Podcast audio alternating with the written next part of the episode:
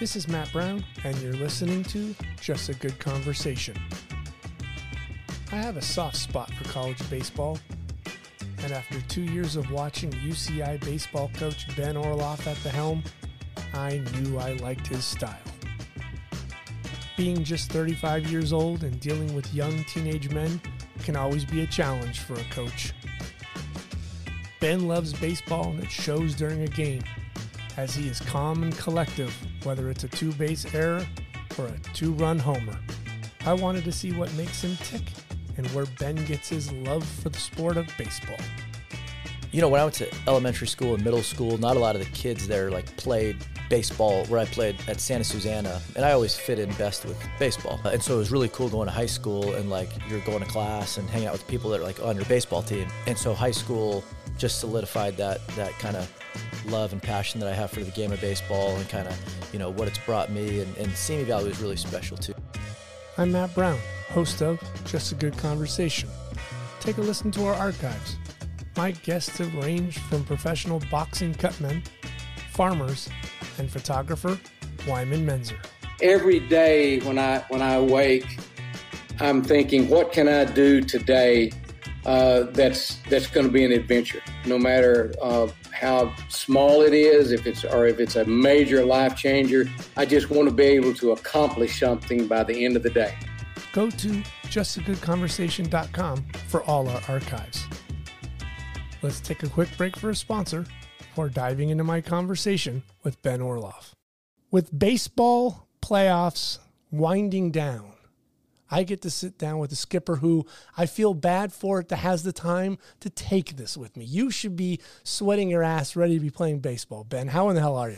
Hey, I was sitting on my couch watching all the good teams play on TV last week. I think that's our punishment. We weren't a new dead period. We weren't able to recruit this last week, and so we were all the coaches whose teams weren't good enough got to sit on the couch and watch all the good teams. Do you guys get together in like a Zoom meeting and talk to each other about the playoffs and who's playing? That'll start next week when we start recruiting, and it's the super regionals. We'll all be hating life even more watching the really good 16 teams. Who do you like right now in those 16 teams? Tennessee's obviously really good. Stanford, having gone to that regional last year, I think they got some mojo going right now, and kind of how they came back to win Monday night against Texas State. Them and Oregon State are the two teams I know the best. So it'll be interesting to follow. I love watching those games and just kind of seeing what the good teams really look like. You know, you don't get to see those teams a lot during the season because we're too busy playing. And try to put yourself in that position of, how would you handle this situation or that situation? And so it's a lot of fun for me to watch, in spite of the fact that you'd rather be playing. Right, you'd rather be in a uniform. And the Super Regionals are where a lot of interesting upsets happen. There's been a lot of Vanderbilt #1, 53-7, and they don't even get to Omaha. And then sometimes you get a Coastal Carolina, and you're like, where are they? Are they in Carolina? Oh, yeah. This is the I'm going to Stockton tomorrow. I'm sorry. Yeah. And this was, I was there in Stockton at the same event I'm going to this weekend where Sam Cohen hit the home run for Santa Barbara to beat Louisville. Like, I remember exactly where I was sitting, watching my phone, not the field close enough when he hit the grand slam to send them to Omaha. I know, that's crazy when that happens. Tell me this, and I could not find it in my research, but when did you start to play baseball? You were a little guy? You were a T-ball guy? Yeah, I started really, really young. Probably before that. I was born in Santa Monica, but we lived in Van Nuys when I was really young. And I remember a little bit of it, more from stories my parents tell, but I used to just throw the tennis ball off the garage in the morning before school, throw the tennis ball off the garage, field it, throw it off the garage, mix in one off the roof to catch a pop-up, come back home after school and do the same thing. And I remember enough that I loved doing it. My parents tell the story, and I have to believe it's true because they're honest, that we went through two garage doors from me just throwing the tennis ball off the garage. So it started really, really young for me. And that is parents' love right there, to let you beat the crap out of their garage door just so you can sling it. Yeah, and I think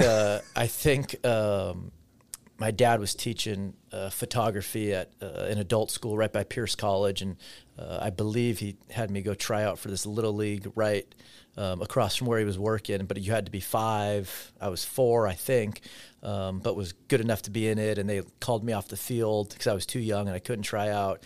So I've been playing for as long as I can remember. Do you get the love from Dad? Was Dad a player and like throw with you in the yard, or Grandpa or Mom play? What was the... Yeah, my dad played. I don't really remember like how it got started with me. My dad played in high school. My dad played fast pitch. He went to the Maccabea games in right. Israel a couple times with for playing fast pitch softball. But I always knew he loved the sport. His dad loved the sport. He played softball every Sunday in L.A. until he was like 89, 90 years old. He'd go out there on Sundays and play slow pitch. So I think that's where it started. But yeah, my earliest memories are playing, and I remember even pretending to take my lead off in the living room, watching a baseball game, like practicing steel jumps in the living room off John Smoltz or somebody. Were you a Dodger fan growing up in the Valley? Or were you like one of these odd kids that decided I like the Diamondbacks? No, I don't. I think I don't really had a team, I don't think, growing up. We went to a couple Dodger games as we got older. Kind of became an Angels fan, maybe. Okay. We used to go to the college games a lot. My dad had a friend whose kid played at Pepperdine in the early 90s. Chris Martin was the kid.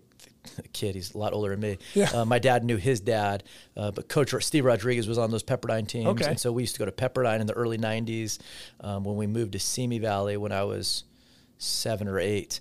My dad met Coach Batesole at Fresno State at like a back-to-school night at our elementary school because he had a daughter that was the same age as my sister. And so my dad met Coach Batesole, and then Coach Batesole used to let us come to practice. And so we were like, where we lived in Simi to Northridge was 15 minutes. And so we used to go watch Northridge practice, go watch their games. And college baseball was perfect for us because it was cheap, right? Free. It was easy to get to. And sure. Adam Kennedy's playing at Cal State Northridge. And so I think that's kind of, how that got started. I mean, between looking at Pepperdine's field and looking at Northridge, there's a bit of a difference as a young kid. Yeah, there is for sure. The scenery's different, but hey, I remember, Adam Kennedy led the country in hits 2 years in a row with 132 and 128. So when I was that age, he made Northridge look really cool. Yeah, no, absolutely. So what did you take to when playing? Were you good at the field? Were you good with the bat? Did you play all over the place? What was your position? I don't think my skill set ever changed from 5 to 25. I could play defense. I always liked to play defense. I played in the infield even when I was young. I think from throwing the ball off the garage forever, I got good at catching the ball and throwing it accurately. I pitched when I was young. I quit pitching when I was 12 or 13 because I couldn't throw very hard. And I think the offensive stuff always came a lot later for me just because I was kind of undersized always and lacked strength. And so I could always, kind of, as a kid, about the skill set not changing that much. I never really struck out. I could hit the ball. I could hit the ball in the barrel, but not for much impact. And so that's kind of what my game, even when I was really young. Yeah. And then, you played in high school. I saw CIF champion. 2004 CIF champion. Simi Valley High School. Yeah, I had a great high school experience. And, played my last 3 years for a guy named Matt LaBelle, who's coached a couple places. He's the athletic director now at Camarillo High School. Great guy. And, yeah, my junior year we won the CIF championship, play at Dodger Stadium. it was a first and third, like steal and stop. And I throw the guy out at home to end the game. We dogpile. Our catcher was a fourth-round draft pick of the St. Louis Cardinals. It was a great playoff run, and it was a lot of fun. I saw some really bad old digital photos of it. Yeah, it was great. Yeah, it's 2004. And then my brother won the CIF championship at Simi Valley in 2008, too. So right. Pretty cool. In high school is that weird athletic time where you either solidify your love for the sport or it can kind of be crushed, either between a coach, parents, distraction, girls, whatever. For you, was that a solidifying time? Like, I love baseball. I'm not going to play football, basketball, wrestle. Was it just baseball? Yeah, it was just baseball. And I think high school was so great for me. I've never really thought about this stuff besides you asking about it. When I went to elementary school and middle school, not a lot of the kids there like played baseball where I played. at Santa Susana, and I always fit in best with baseball. And so it was really cool going to high school and, like, you're going to class and hanging out with people that are, like, on your baseball team. And so high school just solidified that kind of love and passion that I have for the game of baseball and kind of, you know, what it's brought me. And Simi Valley was really special, too, because we lived 5 minutes from there, and I had a key – sorry if this is not supposed to be. I had a key to the clubhouse that we had. I had the key to the batting cage.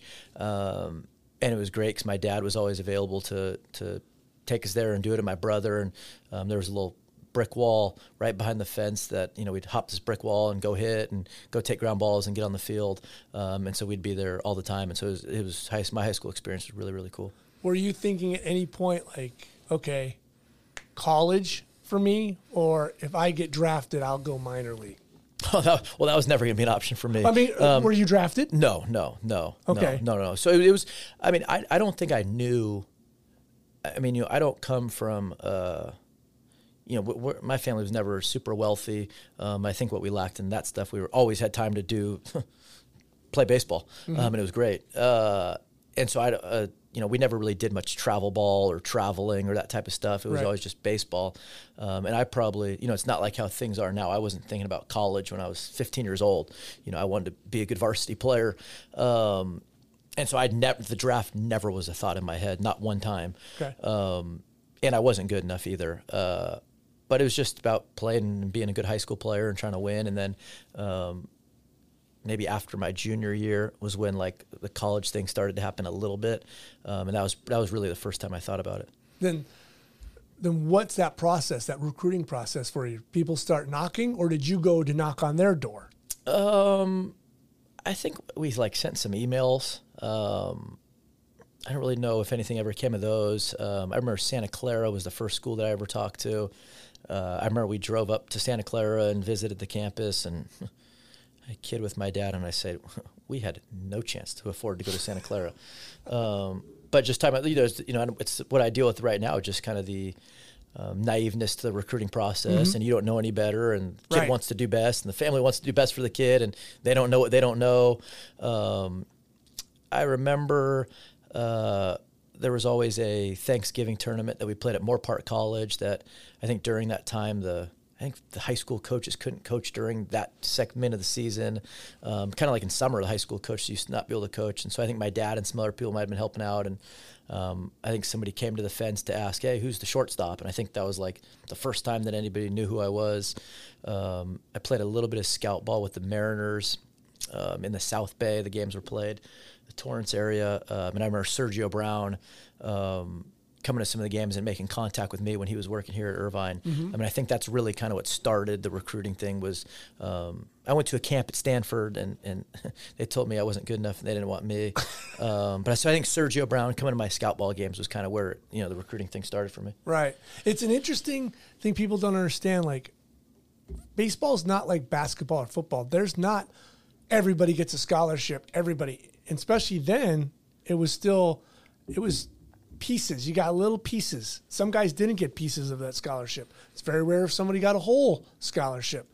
So for you, when you're looking at schools, and if you're not sitting there going, oh, my dad's the CEO of, you know, Kentucky Fried Chicken, you start to look at those numbers like Santa Clara, and you look at your dad and go, it's going to cost us $70,000 a year. I think we were too naive to even know that. I mean, I've told him since, I said, we had no business even, we shouldn't have even gone there. Like, that wasn't going to be an option. But I don't think we even, again, we didn't know anything. You know, you're some high school player and a college likes you, like, of course you're gonna, like, have interest. But you were the first, right? So there was no other child ahead of you that your dad went through that process and said, oh, Ben, no. We're taking X, Y, and Z schools out of the equation. Yeah, for sure. And I think, you know, even, you know, that's 2003, call it. I mean, that's not that long ago, but how stuff's changed between now and then. It's with the recruiting world, it's so different. Yeah. You sent out an email, which was probably on Earthlink. It was AOL. Yeah, that doesn't exist. The phone calls couldn't come through and we were on AOL. But I think that's kind of what started it. But yeah, it wasn't, but I wasn't like heavily recruited. And so really, like, I remember Sergio Brown coming to my scout ball games. I remember I went to some baseball resource showcase and talked to Sergio a couple times, and that's kind of, you know, how ended up me coming to UC Irvine. Was there a place you wanted to go? I remember, you know, I was a good student in high school, and so the Stanford thing always was like interesting because you knew, you know, they had Carlos Quinton and those right. guys playing on TV against the Cal State Fullertons of the world every mm-hmm. year, it felt like. Yeah. Especially those high school years for you, it was pretty dominant in California. Yeah. Between you know, 1, 2, 3, and 4. Like, holy Christ, between Long Beach and Fullerton, Stanford, mm-hmm. Stanford and Fresno, I mean, a lot of teams on TV. Yeah, so I think, you know, because I was a good student, the Stanford thing and seeing them on TV seemed like that was, yeah, why not go to Stanford? Again, naive. And I remember going up there and talking to their coach for a long time, and, you know, there wasn't, you know, interest in Stanford, and I can't really blame them. And then started playing the scout ball thing, and Sergio came out and we'd talk, and I liked Sergio. And again, but it was more of just, this is a college coach and he's talking to me. Right. I'm not talking to anybody else. What was your first trip like coming to Irvine? I came here, Sergio met us. It was kind of a, I mean, I don't remember much about the visit. I don't remember much of what we talked about. With dad? Or with mom? With my dad. I think just me and my dad. I think we walked around campus. We met, we ended up sitting down with Coach Serrano in the old offices, which are a green portable building right now mm-hmm. that kind of the soccer team and some IT people use. I remember me and my dad sat down in Coach Serrano's office. We met Coach Bergeron. That was Coach Serrano's. He was in his first year here at UC Irvine, right. coming over from Fullerton, winning the national championship. And he just kind of painted his vision of what Irvine could be, that he was going to be able to get this place to Omaha. And I remember, you know, just from Sergio and Berge and Coach Serrano, them feeling like they kind of wanted me. And, you know, again, I wasn't talking to schools, so nobody wanted you, you know. And so the fact that somebody wanted you was really cool. You know, they said, we want you so much that there's no scholarship. And so we qualified for a lot of financial aid, but they said, we like you so much, and, you know, there's no scholarship. And they're like, what do you think? And I said, can we go outside? And I remember we stepped outside and walked back inside about 3 seconds later and set him in and committed to Irvine. Just like that. Yeah. And it's crazy because, sure. because, you know, you look back at it, and you don't know anything. You know, I didn't know anything. We didn't know anything. And the fact that it, you know, it worked out to be the best place in the country where I could have been, to have the experience and the career that I had, that when we're coming on this visit here, there's no way we could have known that. And we unfortunately might've said yes to anybody at any school. But yeah, if you end up at Arizona State or you go, well, I wasn't good enough there. Well, but. No, but if you do, or you go community college route and you're like, oh, let's see. I mean, you never know what happens. Yeah. And so the fact that it's, you know, worked out how it did for me here as a player and what it's kind of led to beyond that is, you wish you could say it was some big plan that we had, but it's pretty cool. What was it like then for that first time coming and playing here on the field?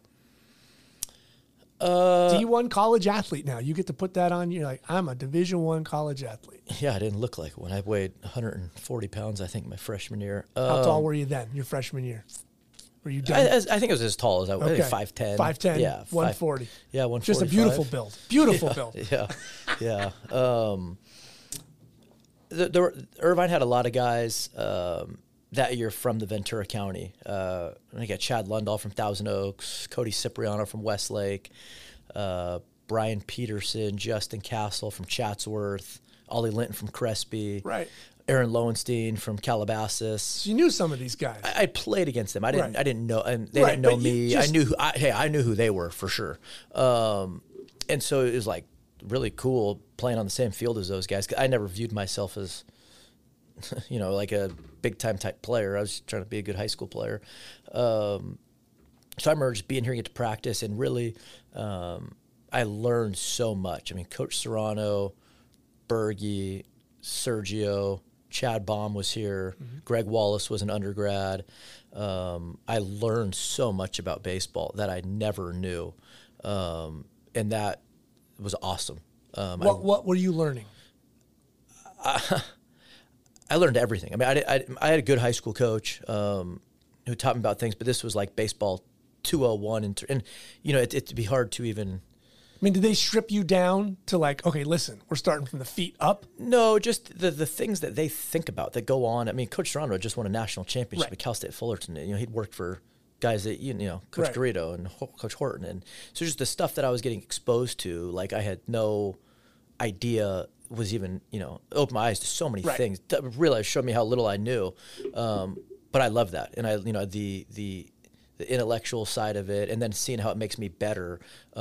It was awesome. It was so much fun. It was hard work. I mean, it was hard. Just the day-to-day basis and how hard they pushed us. Was your idea to play second base or shortstop? Or did they put you somewhere? I just wanted to play. I mean, as a freshman, I just wanted to, be on the team. I mean, you played 56 games.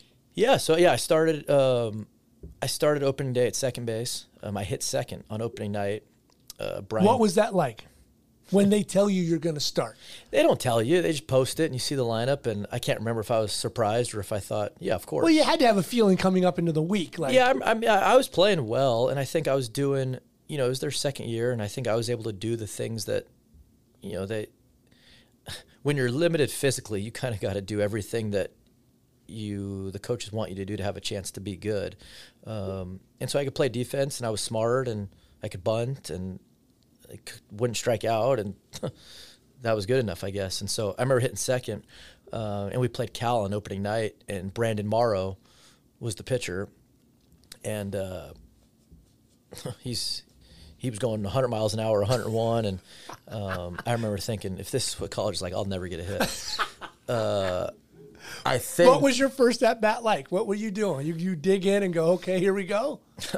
I'm sure I probably got a take side in the first pitch, which was good, and.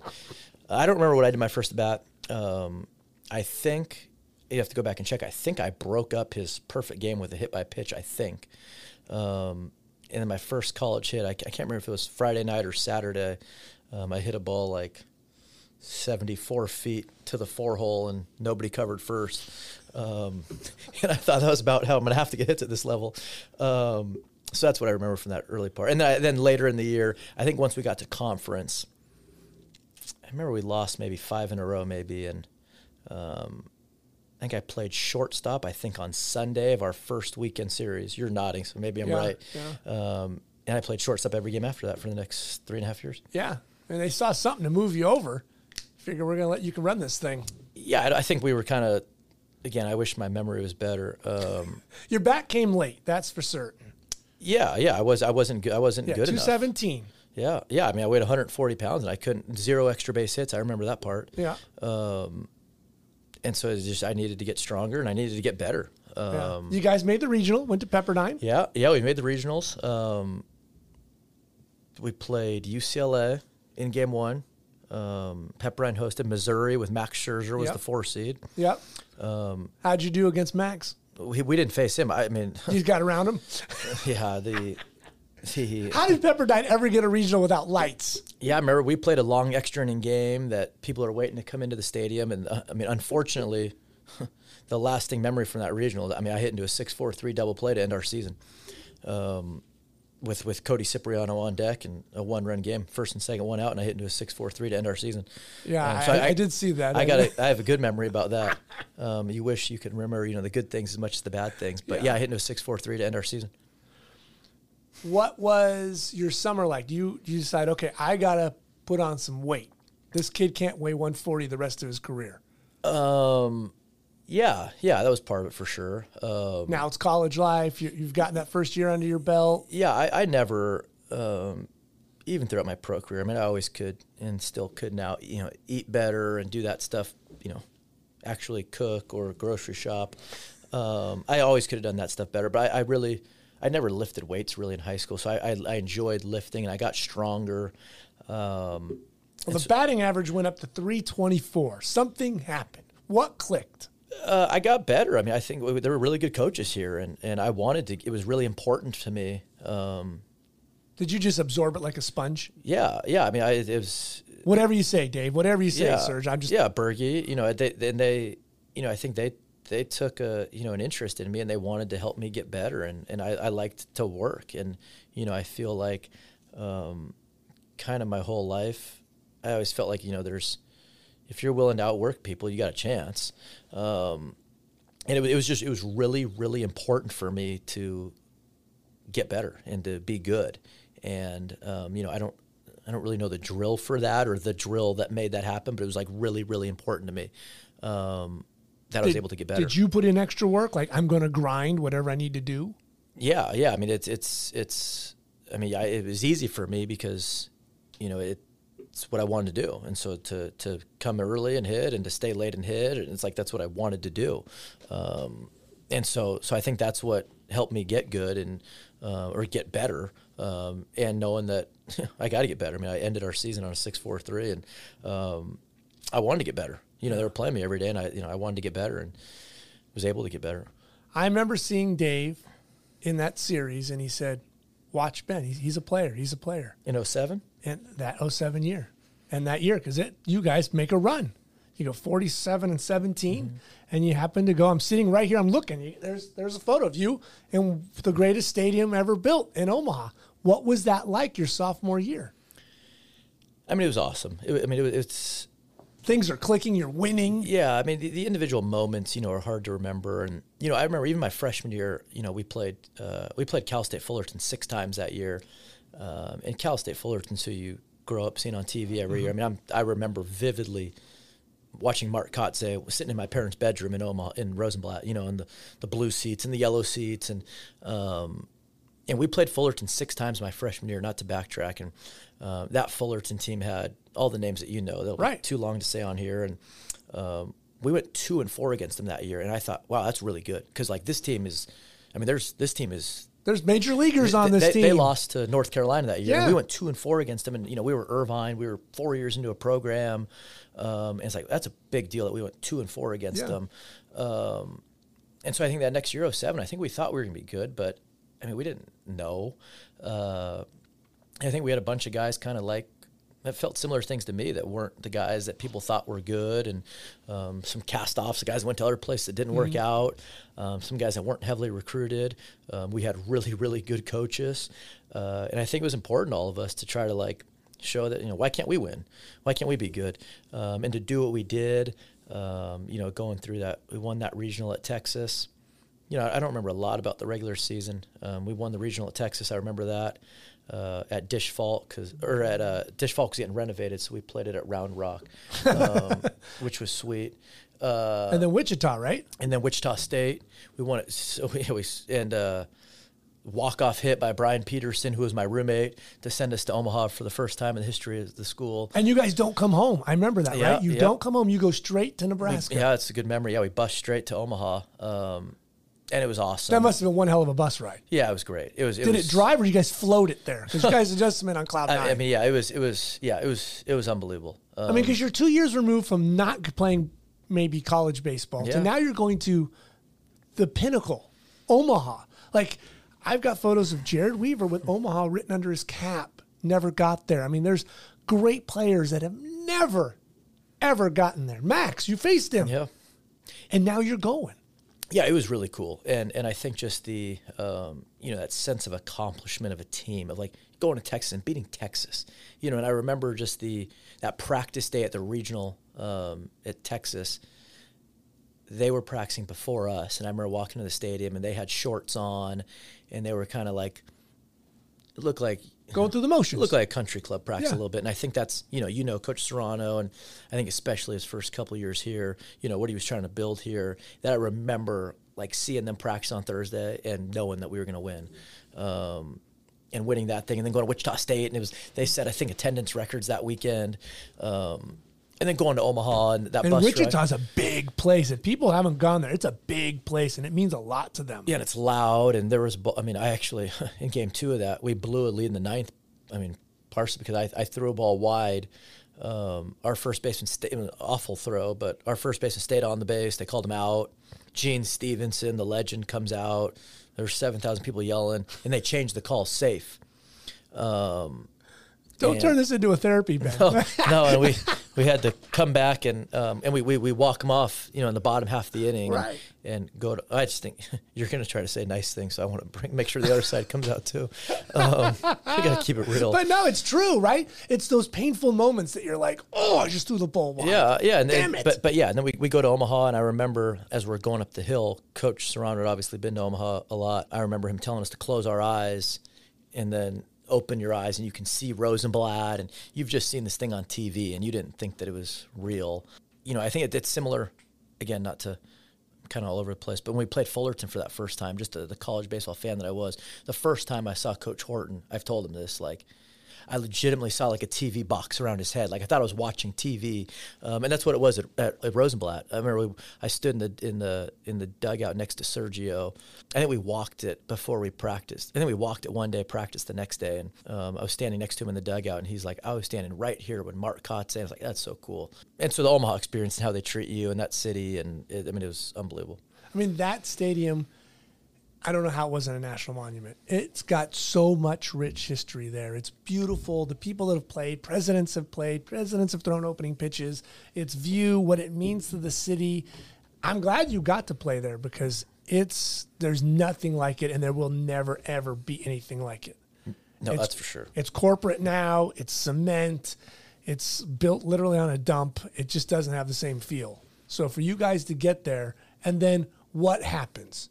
Of all things, you end up playing Fullerton. Yeah. I mean, was that crazy that you're playing another Big West team? Yeah, and they were good. But they were bad because they were the fourth seed. They should not have made the tournament. Yeah, Riverside won the conference that year with four guys that ended up pitching the big leagues. Yeah, but it was Fullerton, and it was Coach Horton. And, you know, for a long time, you know, what that – and, again, this is – sacrilegious working where I work. But, you know, it's true. It's Fullerton, the Titans, like what that meant and that – aura about them. Right. And, I mean, let's be real. It meant something back then. No question. And, and when we lose in the first game to Arizona State and Mike Leake and Brett Wallace, then we play a marathon game and beat Cal State Fullerton in extra innings. The longest game ever. Longest game in the history of Rosenblatt or the College World Series. For sure, Rosenblatt. Yeah. You guys played the noon game and went so long. The 6 o'clock game was delayed. You guys went on for so long. Yeah, and then it ends up being the last game that Coach Horton ever coaches there because Taylor Holliday hit by pitch. Right. Which is crazy. That's his last game, and it's Rick's first, and then he comes in. Yeah, and then it's so bizarre. And then we beat Arizona State, who was a really good team. Loaded. In extra innings, coming from behind, Pat Murphy. Yeah, with a bunch of big leagues. That Arizona State team was – and then we play Oregon State, and, you know, we kind of just ran out of – you know, it was a different format back then with less off days. Mm-hmm. It was. They beat us, I think, 7-1. I remember there being a call at first base on a high throw. That kind of changed the momentum of that. We started Christian Bergman, who ended up pitching 3 years in the big leagues and gave us a chance to win. And they beat North Carolina, I think, a couple nights later to win the national championship. Did the family come out to watch you? Yes. Yeah, they were out there. Yeah, it was cool. What was it like for you when you run out there and you take your spot? Did you look out at that stadium and go, oh my God, those colors? I've seen them on TV. The blue, the yellow, the orange. I think it was more before the games. I think during the game you're kind of playing the game. And I think how you're kind of treated around that city. It's like you're like a celebrity, and that's for where you see Irvine. Who was your host? Do you remember? One of those Rotary clubs. Right. I really remember practicing at blanking on the high school. West something, right? There's always West High and East High. They're always, and people come out. They want your autograph. Yeah, and you're a celebrity. The kids are hanging on the fence. Yeah, they think you're cool, and it's awesome. You're the greatest thing ever. You're from California. Yeah. I remember just it being so different at Rosenblatt from where it was. At Texas, it was so loud, and everybody loved Texas. And then Wichita, it was so loud, and everybody loved Wichita. And you get to Rosenblatt, it's this big stadium, but it's like a big league game. Like, it's just kind of... Right. There's 20,000 people. There's a lot of people there. If somebody makes a good play, everybody cheers. But it kind of being like a easier environment than the last two that we were just at, because it's kind of just like a neutral-ish environment. Everybody just loves all the teams. Yeah, and I don't think the stakes really...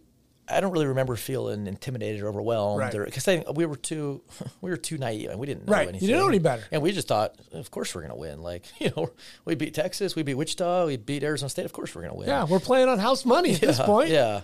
I mean, it's crazy. I covered the game in 2001 when Fullerton plays Nebraska, and that's the most hostile I've seen that crowd be, because it was Nebraska and it was bonkers. But after that, it's always been very much, we're just happy that you're here and enjoying our lovely stadium and our little town. And it's Mardi Gras for 2 weeks and let's play ball. That was it.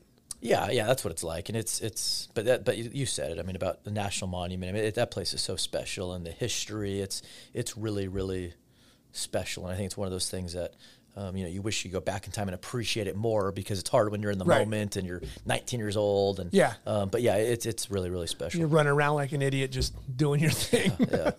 So there's a huge change then between your sophomore and junior year, and it could be a change that sets you up for where you're at now. Dave decides to leave and go 20 miles north, and a guy who nobody wanted anymore comes here, Gillespie. Talk about that. That must have been like this weird, the guy who loved you and a guy who becomes an unbelievable mentor to you. Yeah, it was hard. I mean, I remember he interviewed at Oregon that same off season. I remember him calling me when he was going to Oregon and like talking about that process. And I don't think, looking back on it now, I mean, he didn't owe me that. I mean, the fact that he would do that is special and not normal, right? That he would worry about me or talk to me at all about that process. That's not normal. Right. I mean, as your junior year, were you thinking, okay, we've got a team, we're legit here. And then with Dave leaving, did that kind of worry you? With a new coach, things could be different? Yeah. When he left, I mean, I'll go back one step just because it's a good story. When the Oregon thing fell through, we thought he was staying. Mm-hmm. And it was September when he took that Fullerton job. And I remember a bunch of us had already moved into our houses here at school. And I remember, a couple of us were coming to lift one morning, whatever it was. And Bergie calls me and he says, like, team meeting at 1:00 and school hadn't started yet. And he's like, see if you can round up the guys. And I was like, all right, that's weird. And so we go lift. And as we're lifting, and we're dumb. We don't think anything of it. We're lifting. And our strength coach comes out of his office and says, come look at this. And it's on Baseball American. It said, Dave Serrano takes the Fullerton job. And I 100% thought, oh, that's what we're talking about. He's going to tell us that's not true. And finish working out. And that's 100% what I thought. And then we finished working out, and we're coming to the field. And as we're, like, getting to the gate, I see Bergie in the stands talking on his cell phone, Sergio in the stands talking on his cell phone, a couple assistant ADs here. And it's like, oh, no, that is true. He is leaving. And so we have a meeting downstairs. He tells us, what this team's meant to him, and, that he's going to Cal State Fullerton, and – everybody was kind of all stunned and speechless, because this was our coach. And in college baseball, you make your college decision based on a lot of things, but the biggest piece being the coach. Mm-hmm. Right. And so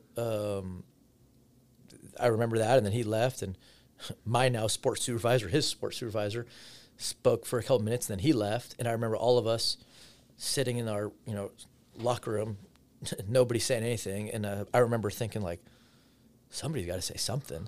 And I remember just saying, like, they'll hire a new coach and we'll keep winning something. And then Coach Gillespie ends up getting hired. Were you even aware of what Mike's situation was? No. I mean, I knew the name and that he was a successful coach at USC, but when you're in college, you don't know.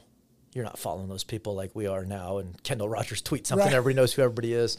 So no, I didn't know his situation. Okay. I knew he was at USC for a long time and really successful, and now currently not at SC. Right. Yeah, because it's a very interesting situation on how these dominoes fall for coaches.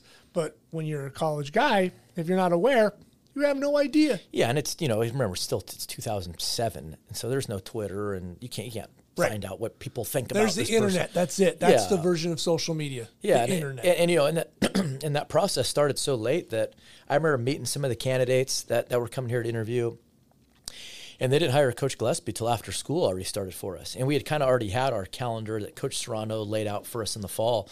And so we were just doing that. And we didn't have coaches, and we were going to weights as a team. We were doing conditioning. We were practicing as a team for like 2 or 3 weeks until Coach Gillespie got hired. Did you take that leadership role of rounding guys up? Yeah, it was me and some other guys. I mean, we had like a group of guys that wanted to win and kind of experienced some winning last year and thought we could keep winning. And, you know, we knew, you know, Coach Serrano had set such a good tone and his staff on what's needed to be done to win, and we saw it worked, and so it's like, let's just keep doing that. Like, we don't need them to tell us what to do. Yeah, we've done this for 2 years, and so we just practiced and did it, and then, you know, after 2 or 3 weeks of doing that, then Coach Gillespie was able to start, you know, coaching us. How was that dealing with a new coach now? It was different for sure, and just his, you know, I know it's some of the stuff you'll talk about later, but I think his personality is a completely different person than Coach Serrano. You know, Coach Serrano was a pitching guy. Coach Gillespie was an offensive guy. Right. Their personalities are completely different.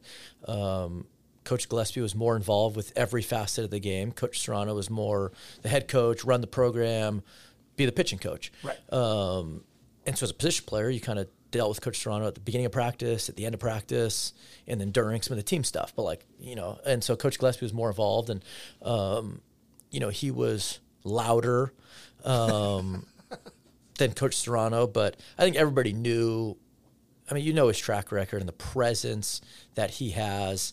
I mean, he demands his presence and voice and experience and knowledge. I mean, it demands respect, and so it was really easy to, you know, it was different. And how he did things was completely different than how Coach Serrano did things, and it was hard.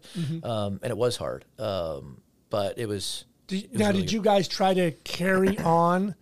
okay, these are things Dave did, and then we're going to try to blend them with what Mike's going to do? Because I know the whole running on the field, running off the field was a very Dave thing. Yeah, there were some... And then you guys carried that. Yeah, there were some things that stuck. I remember Ollie Linton, who was a really, really good player. I remember him telling Coach Gillespie at one point something to the effect of, hey, this team's different. Like, we do some things different. Like, but no, we did what Coach Gillespie...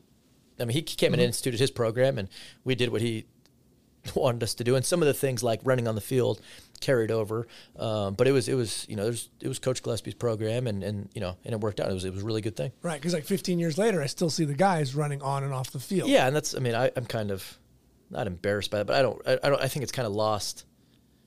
I don't think the kids understand why we do it. You know, Coach Serrano explained why we do it, and it's kind of just like always been there. And it's like, I think as a coach, there's some things you care enough to change, and there's some things it's like, nah, okay, you know, yeah. I can let the guys do that. Yeah, they want to run in their sandals. Let them go for it. Well, I mean, you guys didn't have a bad year. I mean, you got to the Super Regional and play in a monster stadium at LSU. For the love of God. Yeah, we had a great year. You know, we won. You mentioned Nebraska. We won the regional at Nebraska. Hostile territories. Could you guys ever, until your senior year, get a place that was comfortable?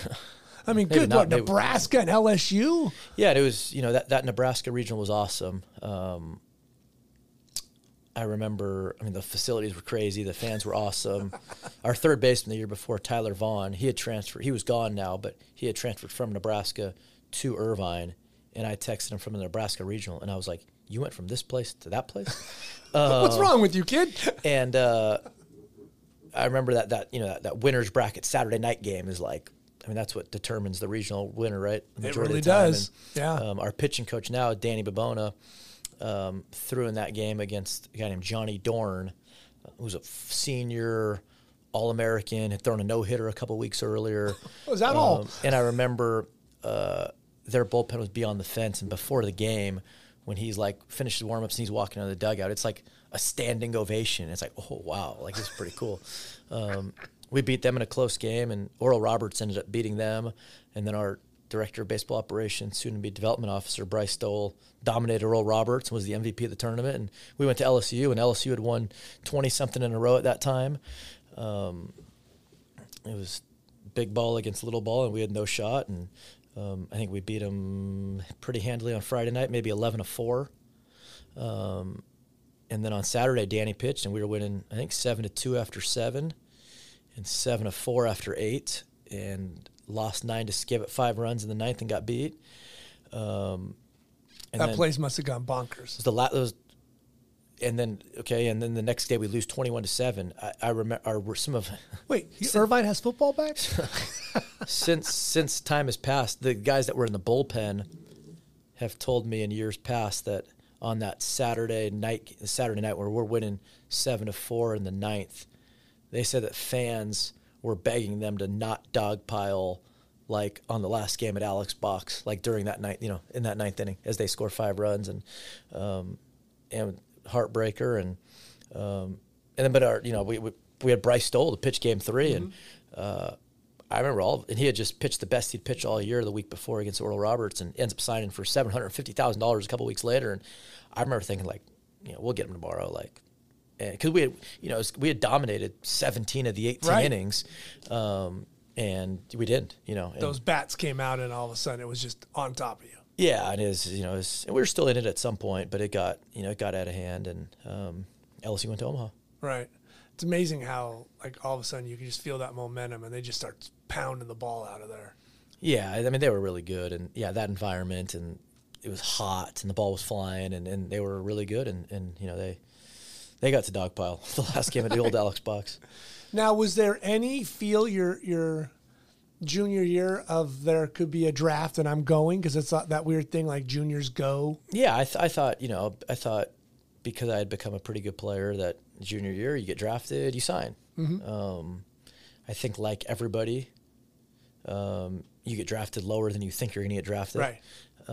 But still thinking that I was going to sign. Kind of how that thing ended at LSU. I wanted to come back and try to go to Omaha. When I was in high school, I wasn't really worried about, I didn't know college was I wanted to play in college, but I didn't know what you do. Right. I wanted to be a big leaguer, but I had a great college experience and we were winning, and I said, what's better than this? And I wanted to come back. I wanted to go to Omaha. And so I didn't sign and came back for my senior year. What are you studying at the time? I was playing baseball. Who listens to these podcasts? Just your father. I didn't take school very serious. I was able to get by without putting in a lot of effort. I always knew I wanted to play for as long as I could play. Then once I started playing for Coach Serrano and his staff, I wanted to coach as long as I could coach. Then I should drop a Jim Harbaugh and then die. Yeah. But when I had to declare a major, I was undecided, and Brian Peterson, he was a year older than me. I said, what's your major? He's like, criminology. I said, do you like it? He's like, yeah. I said, all right, that's what I'll do. So I was criminology.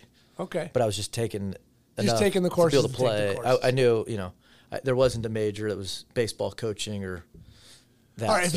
If you can look back and tell young Ben before his freshman year, hey, young man, is this a good idea to look at this? Would you do that? Would you say, okay, maybe I take business administration or whatever? No, I would have done it exactly the same. I went the path of least resistance, and I got a chance to do what I always wanted to do. Sure, I mean, it worked out, but you never know. I would have done it exactly the same. All right, so your senior year, you guys run through conference, 22-2. You guys are on fire. Things are working. You guys, at some point, you guys number 1 team in the country. I mean, things for a long time. Yeah, things are happening.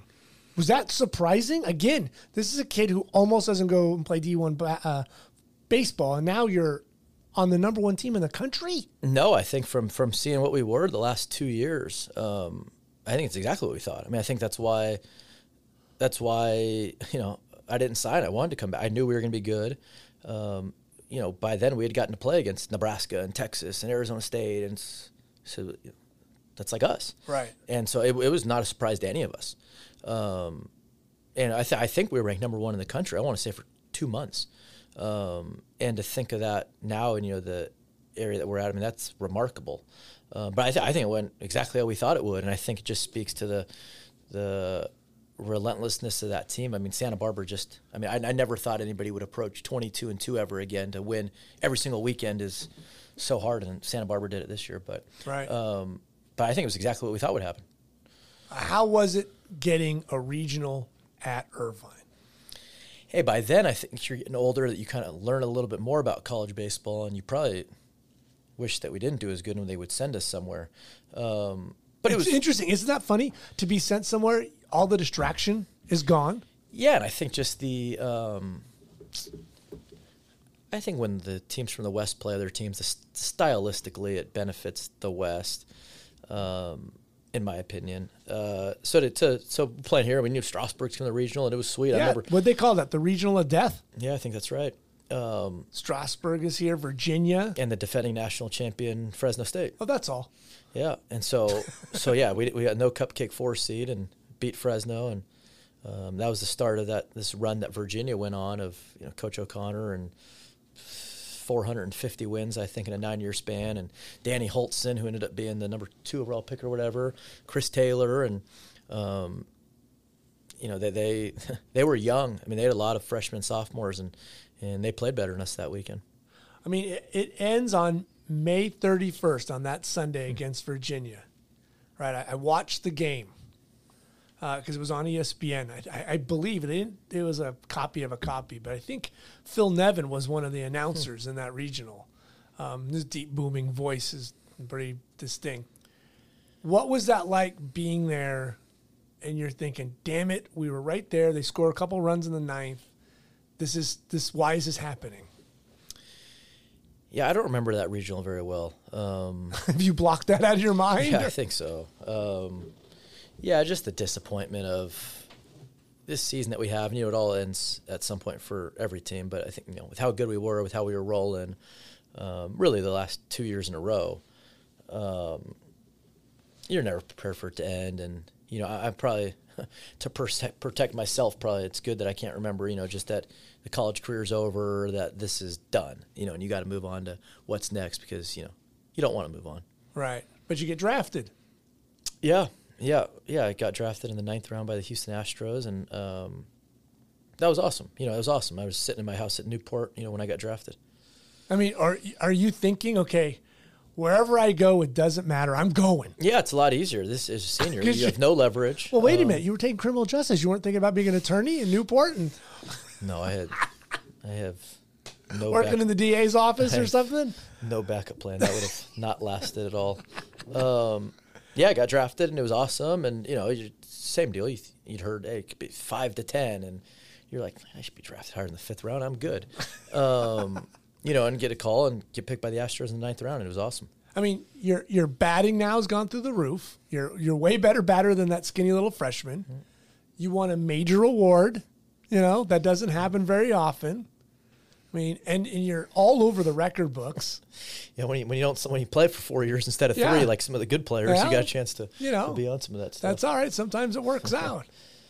I mean, so you get drafted. What are your expectations on that minor league experience? Because there's horror stories, there's great stories. Like, was it what you thought it was going to be? Were you worried? What? I think by then it was kind of like how I felt about the team. I felt like, I'm a good player. I mean, I remember the confidence that, you kind of – the team developed that. Why can't we win? And even as a player, it's like, man, I wasn't, like, recruited, but, like, now I'm, like – I think I'm pretty good. Even my sophomore year, I remember I always wanted to play for Team USA, and – that year, Danny Espinoza and Brandon Crawford were both my age, and I used to always be like, I'm going to play on Team USA. I'm going to make a point that when we play them, like, everyone will know who the better guy is. And that's the competitor in you. Right. Of course I was wrong. I mean, maybe, you look at what those guys did, so of course I was wrong. But I think that was the same kind of mindset in pro ball of, like, I think I can be good. Like, I don't think it really matters where I go or who's there. I think I can be good. And so it was it's minor league baseball. I think when kids grow up, you dream of being a major league baseball player. Right. And you don't really think about what minor league baseball is. And so that was kind of disappointing is not the right word, but it's not what you see on TV and it's not what you thought. And I was, so fortunate for my college career. I mean, I'm playing in Rosenblatt. I'm playing, that you're going and playing in some of these places, and it's like winning. You're playing at Irvine. You're a mile from the beach. I mean, yeah, but that stuff never mattered. It was the baseball stuff. And you're just, it just was always about team. It always mattered and winning. And you get to that environment and winning doesn't matter. Team doesn't matter. It really doesn't, right? No, not at all. And, you know, and not to critical of anybody, but like, I mean, I was, you know, you look back on it, the coaches that I was able to play for in college were like Hall of Famers. And you go to pro ball and I'm somebody that really loves knowledge and learning. And you're playing for some of the guys in pro ball and you're like, man, like I thought like, you know, there's a high school coach, there's a college coach, there's a minor league coach, and that hierarchy doesn't exist. Right. You know, and I was spoiled by how good my college experience was. And so some of that stuff was not, again, I want to find a better word than disappointing, but it's just not what you think it's going to be when you're a young kid. Yeah. I mean, that's something about minor league baseball, and I've seen it. When I was with the Angels, I was really shocked. Like, and I think there's a lot of organizations that could have had better players if they had better minor leagues. They can ruin a player in the minor leagues or make a player in the minor leagues. And there's a lot of organizations that wonder why they keep losing, and they don't want to look at their minor leagues and go, well, we don't have quality in there. Yeah, and it's a tough system. And, you know, just the split between scouting and player development that, you know, the scouts, they're the ones that find the players, and player development's the one that coaches them. And right. There's lots of turnover, and, the player development people don't have the ultimate say in who plays or who does what, you know, which I'm sure we'll get to, which kind of ended my career. So it's a tough world, but there's really good players. I mean, you play against them. The talent and the players that you see in that world are like not like anything you see in college, and that part's like really, really cool. And guys are killing each other in the minor leagues. Everybody's just trying to get up to the next, the low A to get to the high A to get double. I mean, so there's fighting. Where in college, you're all on the same team and everybody's playing together and nobody's worrying about sack bunting or moving anybody across. It's numbers. Everybody's trying to get numbers in the minor leagues. Yeah, and the minor leagues were kind of hard for me because in college, I always felt a sense of anxiousness or nervousness. Like, it was always revolving around the team. Like, you wanted, again, that's like I remember the bad at-bats and the errors that cost the team. Like, the team was what always mattered to me. And that gave you like that adrenaline. And then you get to minor league baseball. And I remember like being tired. I was like, I've never been tired before. And now you're playing every day, you're traveling. Mm-hmm. But I think it was just because it was just about you. And I was like, it's like weird. Like, it's not really that special when it's just about me. Like, I'll get a hit or I won't. And like the game will keep, you know, it's not. Right. It's about winning. So that was a big adjustment. And to be able to perform well in that environment where it's about you, it's not about the team, I think it's a little bit of a mentality switch. I mean, I look at you as like the ultimate Navy SEAL, because they will say Navy SEALs don't want the biggest guy or the smartest guy, the strongest guy. Like, they don't want the Incredible Hulk. They want the best team player, period, because it's within the team. You got to have – everybody has to be the perfect spoke within that wheel. And that's kind of like when you look at your stats, you're the absolute best teammate, right? You're that guy. And the way you're just talking about it, you're the Navy SEAL. The lack of physical traits may be fit for Navy SEAL. Not the toughness, not the toughness, not the courage, not the bravery, the other stuff. Yeah. But it's about team. I mean, that's what like mattered. And that's, you know, and where do you think you get that draw of team? Early on, was that just something you embraced and loved? Yeah, I guess so. I mean, I've been on a team since I'm 4 years old. I mean, I just, you know, I've. Have you ever played an individual sport like tennis or wrestling? No. I mean, I enjoy being on a team. Like, I enjoy the guys, the camaraderie, enjoy seeing guys do well that benefits you, that you can make an impact on other people. That, you know, that really like. I like being on a team. It's not about, you know, and I think being on a team too, you go for four and you win, that you can still feel good about life. Like, that's cool. Yeah. You know, or you can do something that helps the, you know, you get a big hit that makes 30 guys happy like that. That's cool. The greatest thing I saw in my research, and I was really shocked. What do you think it was? You're giggling. I couldn't tell you. I'm going to tell you because I think it's a great event. The World Baseball Classic. Uh-huh. I had no idea you played you were in the qualifiers in 2012. Yeah, I think. Tell me how does that evolve? No, right, you had said you wanted to play for Team USA. Yeah. I think. I laugh. I didn't know that's what you were going to mention. What did you think I was going to say? I don't know what you were going to mention. You switched to being a switch hitter? I think that's really cool. Yeah, I laugh because I've heard that from a couple of people, and of the list of things that I've been able to be a part of. That's not one of the ones that for me registers some of the, like, the emotion stuff like that that you had. And not to, like, minimize, but, like, for me, of the list of things I've been able to do, that's not one of the things that I would, like, consider interesting when I look at me or I think back of. My dad's whole family's Jewish. Right. I certainly was not good enough to play for Team USA, certainly at that level. And so this was, you know, to play on Team Israel, it's very loose qualifications to be able to fit the mold for that team. It's always like that with everybody. Yeah, team, and that's how those teams can be competitive. Piazza didn't play for Italy and stuff. Yeah, and so Eric Gagne was in Canada. So they're looking for players. Right. And at that time, I think... But you get a phone call like, hey... I can't remember exactly. I mean, we're looking for Jewish players. No, I think that year in the minor leagues, I think... they gave us all, like, papers about, like, do you qualify for any of these states? I think these countries were trying to put together teams. Right. And so I remember doing that. And I remember it being really cool getting chosen for that, to be able to play in the World Baseball Classic.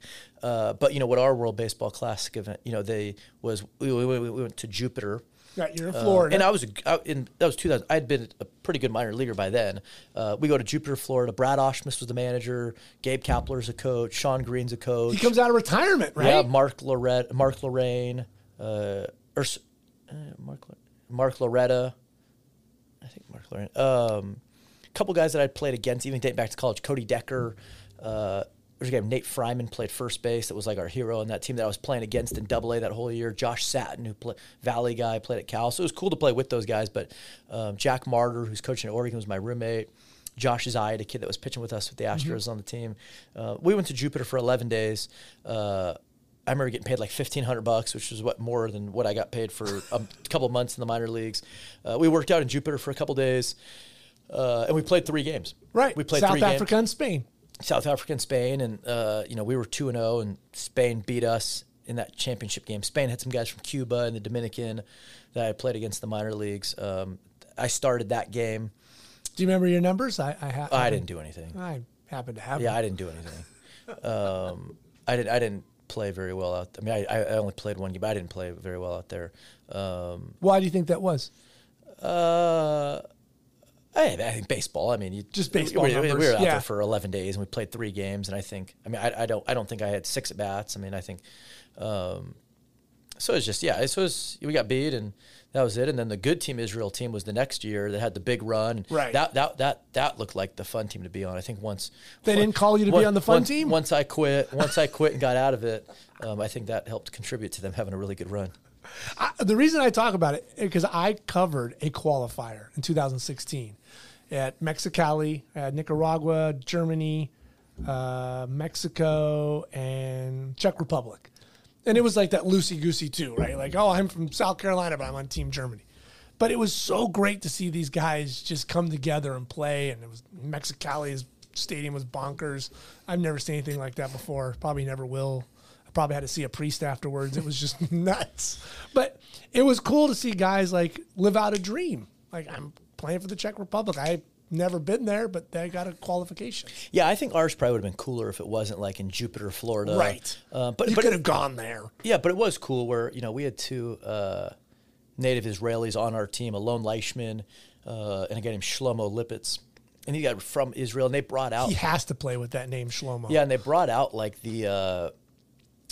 maybe their youth national team, and we like worked out with them for a couple days, and you see some of these kids that, you know, over there they all serve, and they're 19 years old, 18 years old, and you're just thinking how soft you are personally, you know, what they're going through, and you're kind of seeing them play. And so that was like the cool part. Yeah, he could be telling about the bombed out pizza parlor he was at the night before. Yeah, which is happening to those kids. Right. And they're like playing, and it's like, geez, I am so soft. And you're like, oh, I might have to play in Billings, Montana. Yeah, yeah. So I think like, you know, had it not been at Jupiter and got to experience some of that stuff, a good friend of mine was on that Czech Republic team. He's the head coach at Wright State right now. Really? Alex Sogard. Okay. Left-handed pitcher. His brother is Eric Sogard. Yeah. Played in the big league. Yeah. He was on that Czech Republic team. Okay, so what did you think I was going to say then that I found interesting? That you're like, oh, what's my top 5? That's my bottom 20. I was just waiting to get embarrassed with something. No. I just had, but it was, we were on ESPNU one of these last times, and a lot of those announcers that I know, we had an announcer that I didn't know. And he's like, you know, I found something really interesting about you. And I'm like, where are you? Like, you know, I don't think a lot of it's very interesting, you know. and he brought up that same thing, and so that's why I laugh. Yeah, it's and I don't know where you were going to go, and I was no. It's just cool because I think whether it's how far you're removed or whatever, it's just to be able to represent a country that is obviously looking just to get their team together. Yeah, no, it was a great experience, and to get because you know like Cuba class. Or who's won it the last couple of years, Dominican, like they're loaded, yeah, right? They don't have to call up Poppy and say, "Oh, can you please come play?" He's on, yeah. But you're looking at other teams, and you're like, oh, we got to scrap some guys together. Yeah. Who's the third Canadian we can put together? Yeah, no, it's cool. And some of the guys that I've played with and I'm friends with are, I mean, a good friend of mine, I played with him, I haven't talked about Jimmy Van Ostrin got a big hit for Canada in a win against the United States. You know, and so it's like I wasn't a part of any of those types of, you know, moments in international play, but it was cool. And, you know, my dad played for Team Israel, and so I think it probably, you know, it certainly meant something to him. And it was cool, and to get a chance to do that and made $1,500. Well, you can hang that one over your brother. Yeah, he's doing good enough. So, what was the bad taste left in your mouth with minor league ball? You know, I don't have a bad taste. You know, my career ended. You know, my whole career. You know, I was always when I was with the Astros, the big league team was not. That's when they were losing 100 games. The minor leagues were really good. The players were really good. And so every year I'd pretty much start off as the fourth infielder and finish the year as an everyday guy when other guys got moved up or down. In 2012, I got called up to AA when Jonathan VR broke his hand. And I got called up there to go play short every single day. And that was the first time where it's like I was supposed to be an everyday player. You know, I signed for $25,000, so I was a bonus baby. Right. But I got called up there in 12 to be an everyday player the second half of the season in AA. You know, in AA, kind of just how the funnel used to be. Like, it's hard to get to AA. Right. I played for a manager that was kind of like a college manager who, like, he really liked me.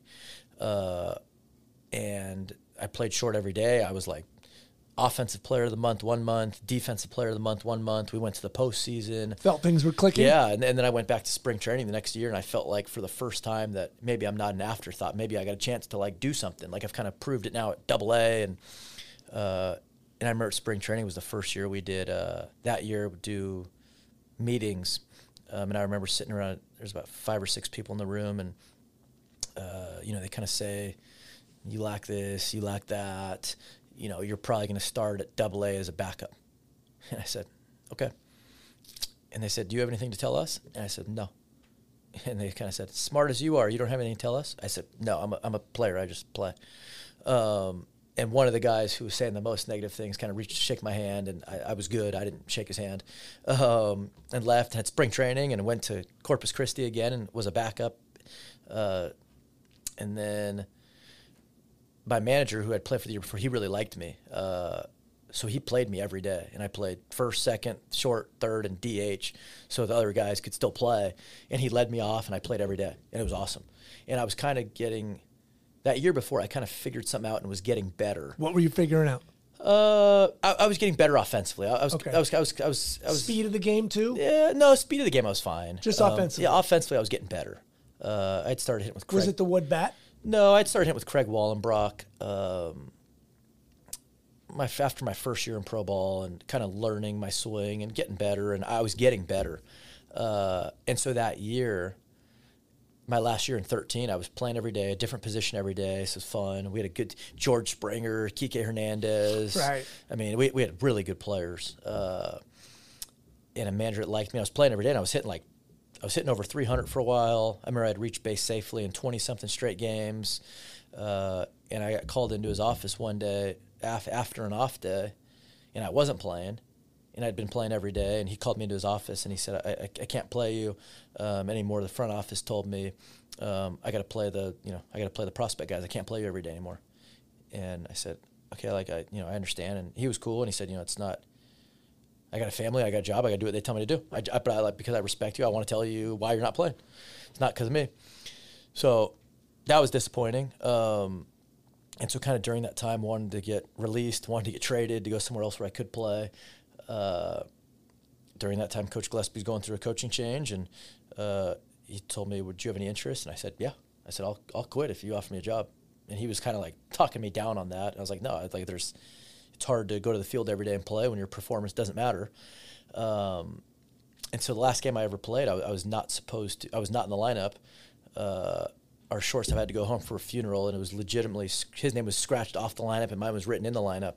I got 4 hits, and then didn't play 4 straight days. During those 4 days, Coach Gillespie called me and offered me the job, and I went into my manager's office and quit.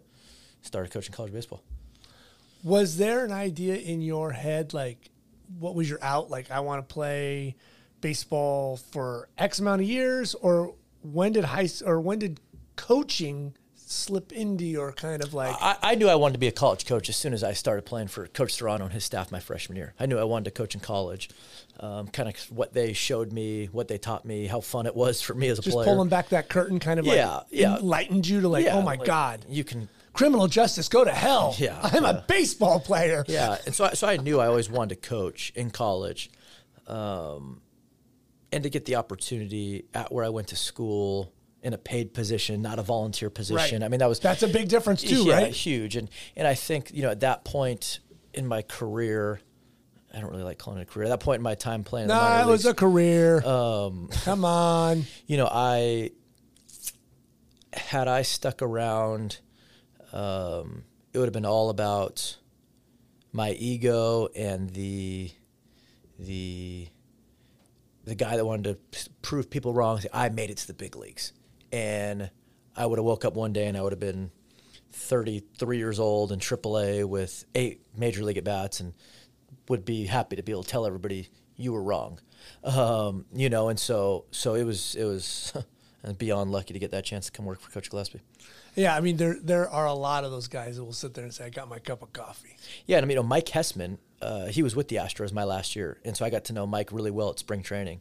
And for your people that listen, he's the real-life Crash Davis. He's the minor league home run record holder, and he was 35 or 36 years old that year in the minor leagues. And I was like, man, I can't do this, and especially with the opportunity that I had. I mean, it was hard to have my baseball career be done, but like I knew what I always wanted to do when I was done playing. And if I would have played 15 years in the big leagues and made $150 million, I would have wanted to come back and be a college coach. So it was really good for me. I mean, 41 games into your season that year, you pulled a plug on it. I mean, that's big. You didn't even want to finish it out. You're like, I'm done with you guys.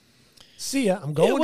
It wasn't done with you guys. It was just But there was something to come to. Yeah. I mean, the situation there was what it was, and they were going to play the prospect guys, and that's it's perfectly understandable. It's a business, and that not that I needed it, but anybody with anything could say, yeah, those Astros they did okay.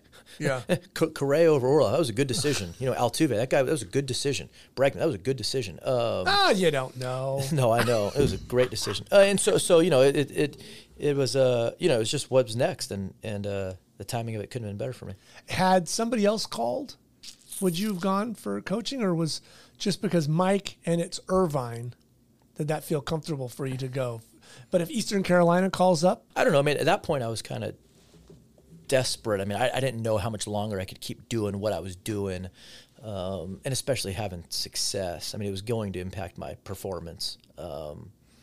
So I probably would have been open to listen to anything, but again, kind of as luck would have it for me, it was Coach Gillespie was UC Irvine. It was I said, I'll quit tomorrow. He's like, I don't need you. You can finish out the season. I said, I'll be there tomorrow. Did you take the coaching? Did you go? Did it feel natural coaching? Yeah. I mean, you're young at this point. Yeah, I was 26, 27. I mean, Coach Gillespie. I mean, he's. When you're working for him, you don't have to do a whole lot. I mean, he's smart, very hands-on, right? He does so much, and he's so smart. I mean, you just have to. The coaching part wasn't. I mean, it's.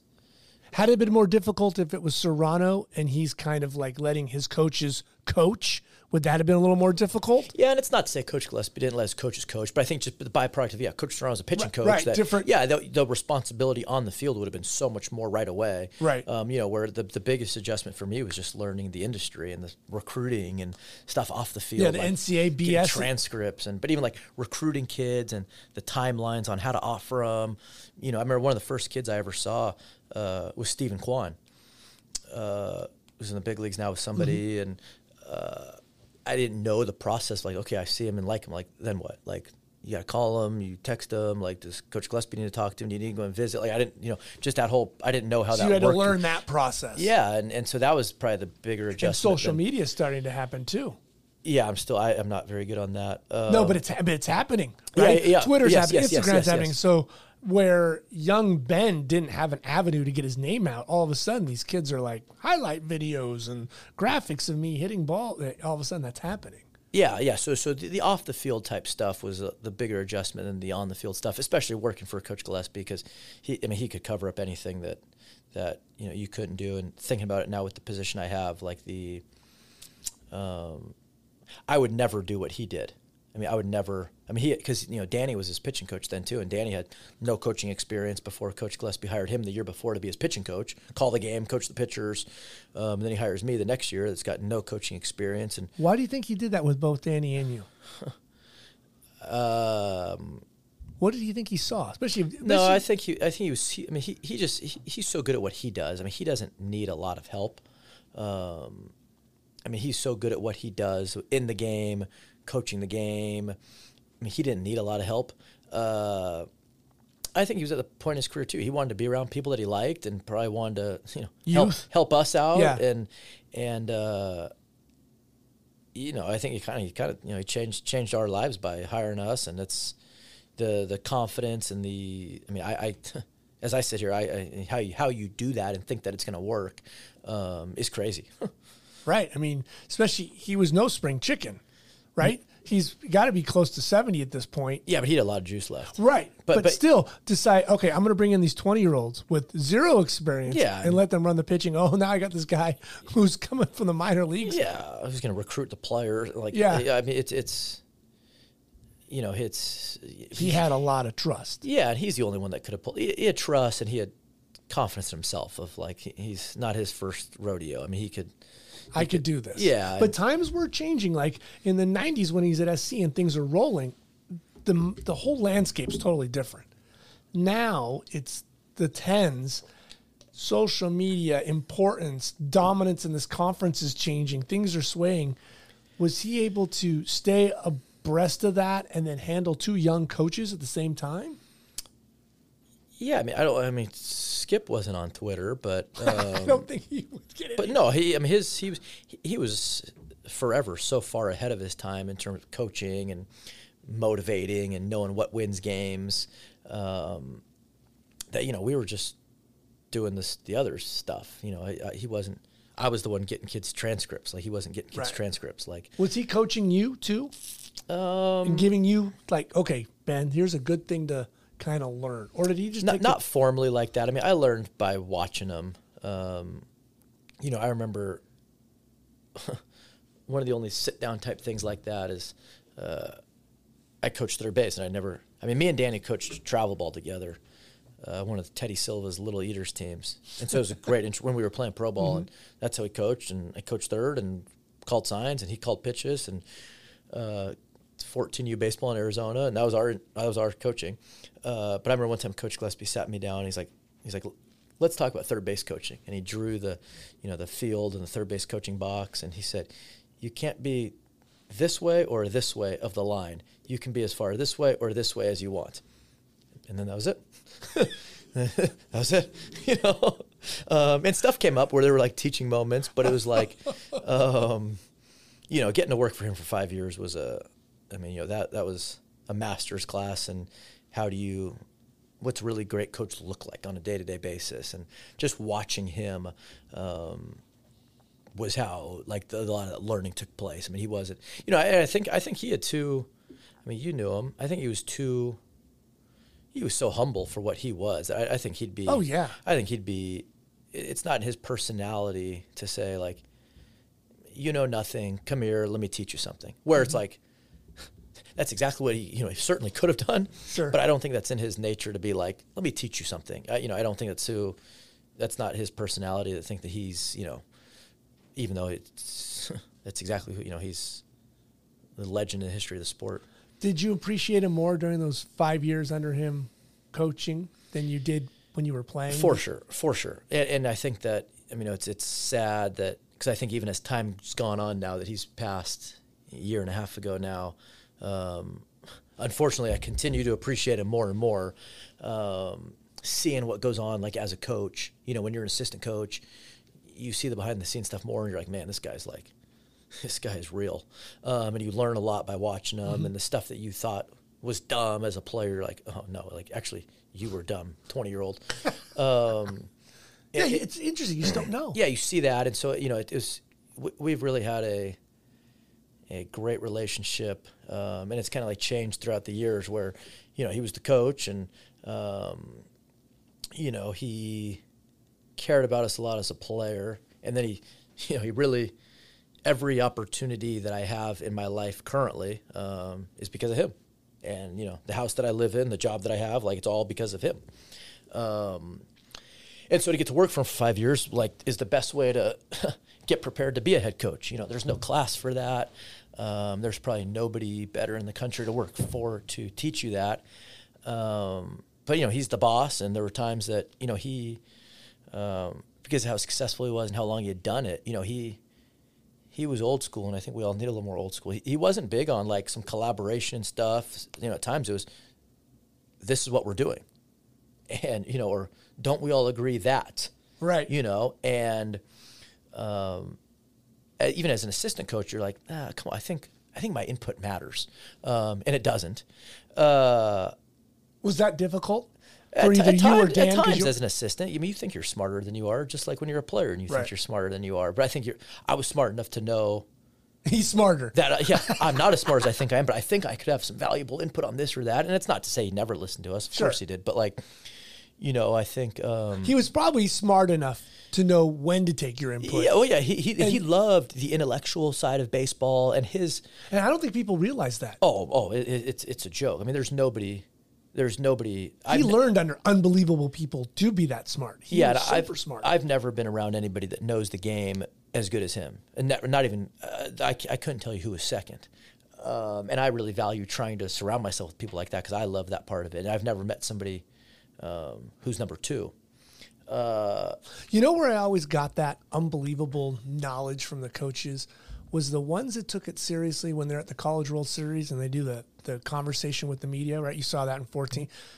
I saw him in 2001, and he put on a 15-minute clinic of explaining, like, the most simplest thing that all the media members had no understanding of. Yeah, and that's what, you know, even in his last year as the head coach, you know, he's got, like, the rule book, and it's like the rule book would always be open on his desk, and you'd, like, peek in, you know, his office where we're sitting now, and, you know, it's a Wednesday in October, and he's got, like, the rule book on his desk, and you're like, umpires don't know the rule book half as good as he knows the rule book, you know, and it's like, and he's 76 years old and he's done it for 50 years. And it's like, you know, or just and his just how long he'd been in a dugout and seen the situation and seen it so many times. And it's like, you can't simulate that type of experience and, how serious he took, like, that learning and, like, was able to apply. I mean, and how sharp he was even at the end. I mean, it's really unbelievable.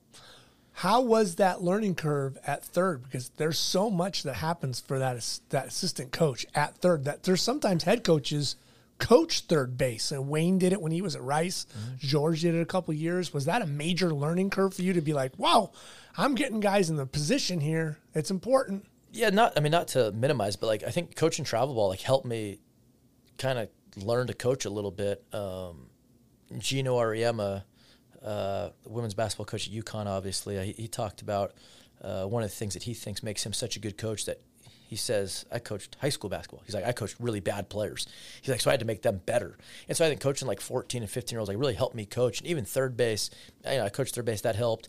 One of the things that's I've always the speed of the game never bothered me. I mean, that was one of my strengths as a player is the speed of the game never really bothered me.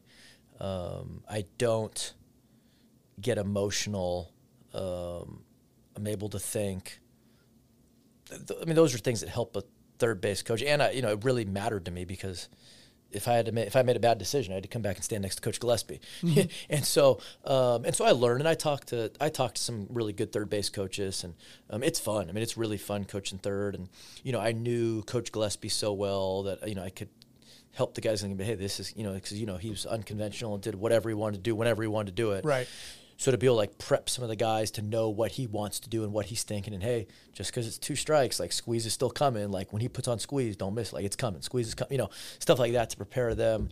Because I knew him so well, and I knew what he wanted. And so a lot of that stuff didn't have to be spoken because I knew him so well. Right. How did you – when did you start to feel like, okay, I got my coaching chops. I'm feeling good.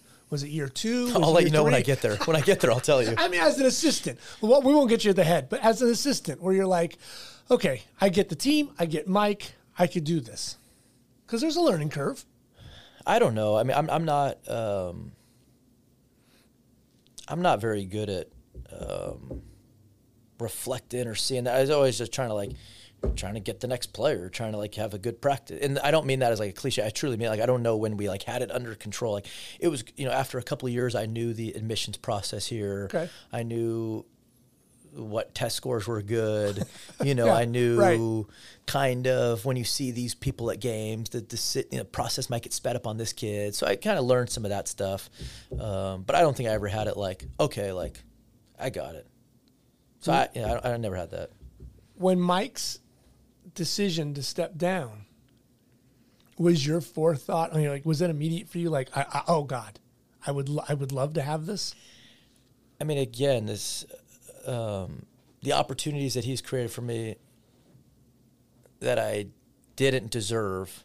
That was another one of those. I mean, even early on in the process, like, of leaving pro ball, he talked about me wanting me to be the head coach here one day, and it's like, that's stupid. You know, like, and so he had those conversations with me before I left the Astros. Right. But again, it's like, you don't, the way I'm wired, and it's good in some areas and bad in some areas, is you're just trying to, like, not mess up today. And you're just trying to do a good job for, you know, and for the team, but also for him. Like, you don't want to let him down.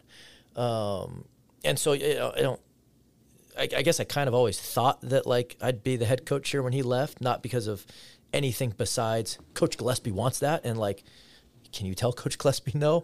But I never worried about that. I mean, I was really happy being an assistant coach. Like, I was really happy working with the people that I work with and working for him every day. Like, I never wanted to, like, I was never in a rush to speed that process up. I just wanted to, like, try to do a good job. And was baseball fun again for you?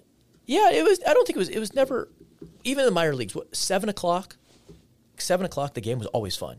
Just the other stuff became, like, not fun because just you didn't see like that it could matter. So it was always fun.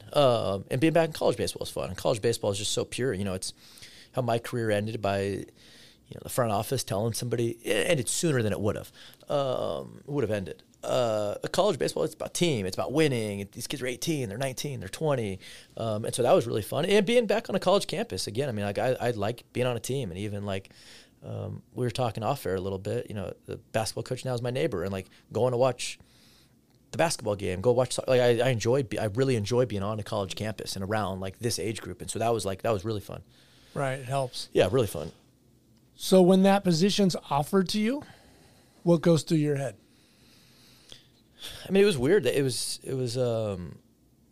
they announced it, like, in February. I mean, we were getting, like, it was, like, a week before opening day or something. And so it was just, like, the thought was, I can't remember who we were playing that opening week, getting ready to who we were playing opening weekend. Like, there was no, it wasn't like how it is with most places where you get hired July 1. Mm-hmm. You know, what's happening with that, you know, right. It's you kind of knew that was going to happen, but it was, like, February 10th. And it was, like, you have to practice, and then you watch a video on the team you're playing, and you try to play the team that we're playing. And so there was no, like, oh crap, or okay, well, now I got to do this. You're just got to, like, move the family and pack up, and here we go. Yeah, we were just getting ready to play, and then I think just the we had a good team, and no one was like Coach Gillespie's last year, and we knew.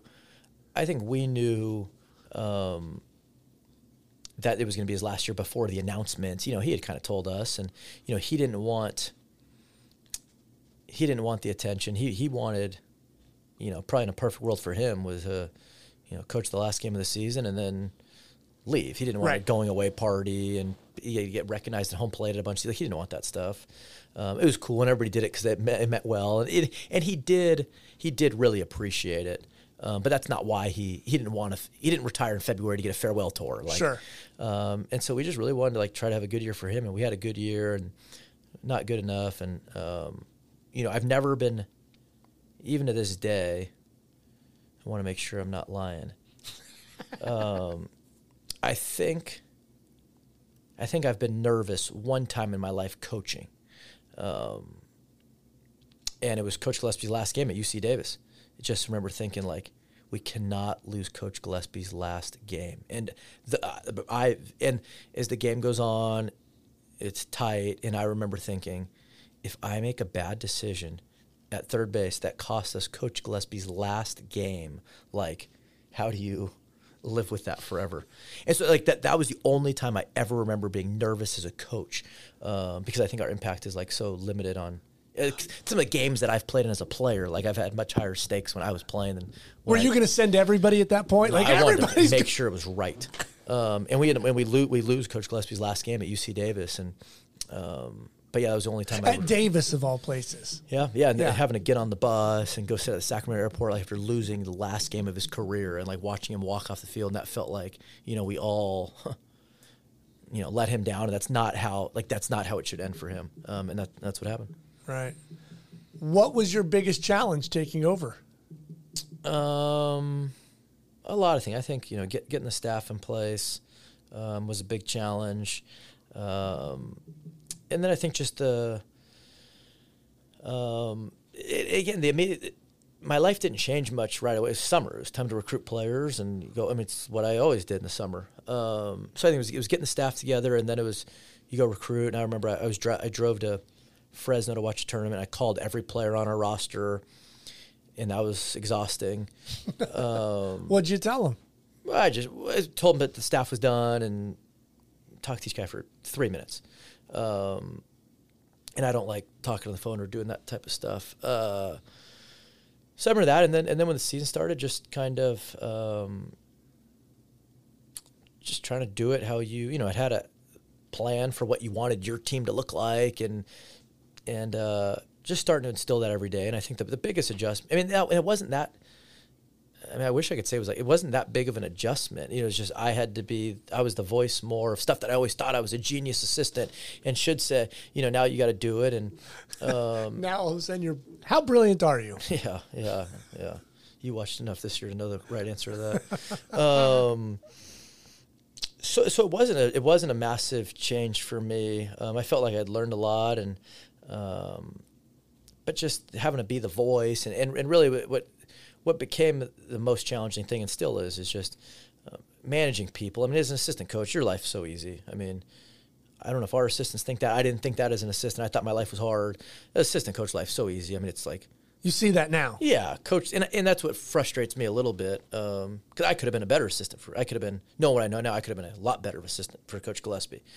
What could you have done differently now that you're wearing this? I couldn't tell you, like, an exact thing. I could have done this instead of that, but just, like, the understanding of what goes into the job when you have those moments of you think that you're smart as an assistant coach. You realize, not knowing, like, I know, like, this small little sliver of this picture, and the guy that's way smarter than you sees the whole picture. And so just how much, how much you could have realized that. And as an assistant coach, I coached like a couple infielders and stood at third base with a helmet and recruited. Like, it was really easy, you know.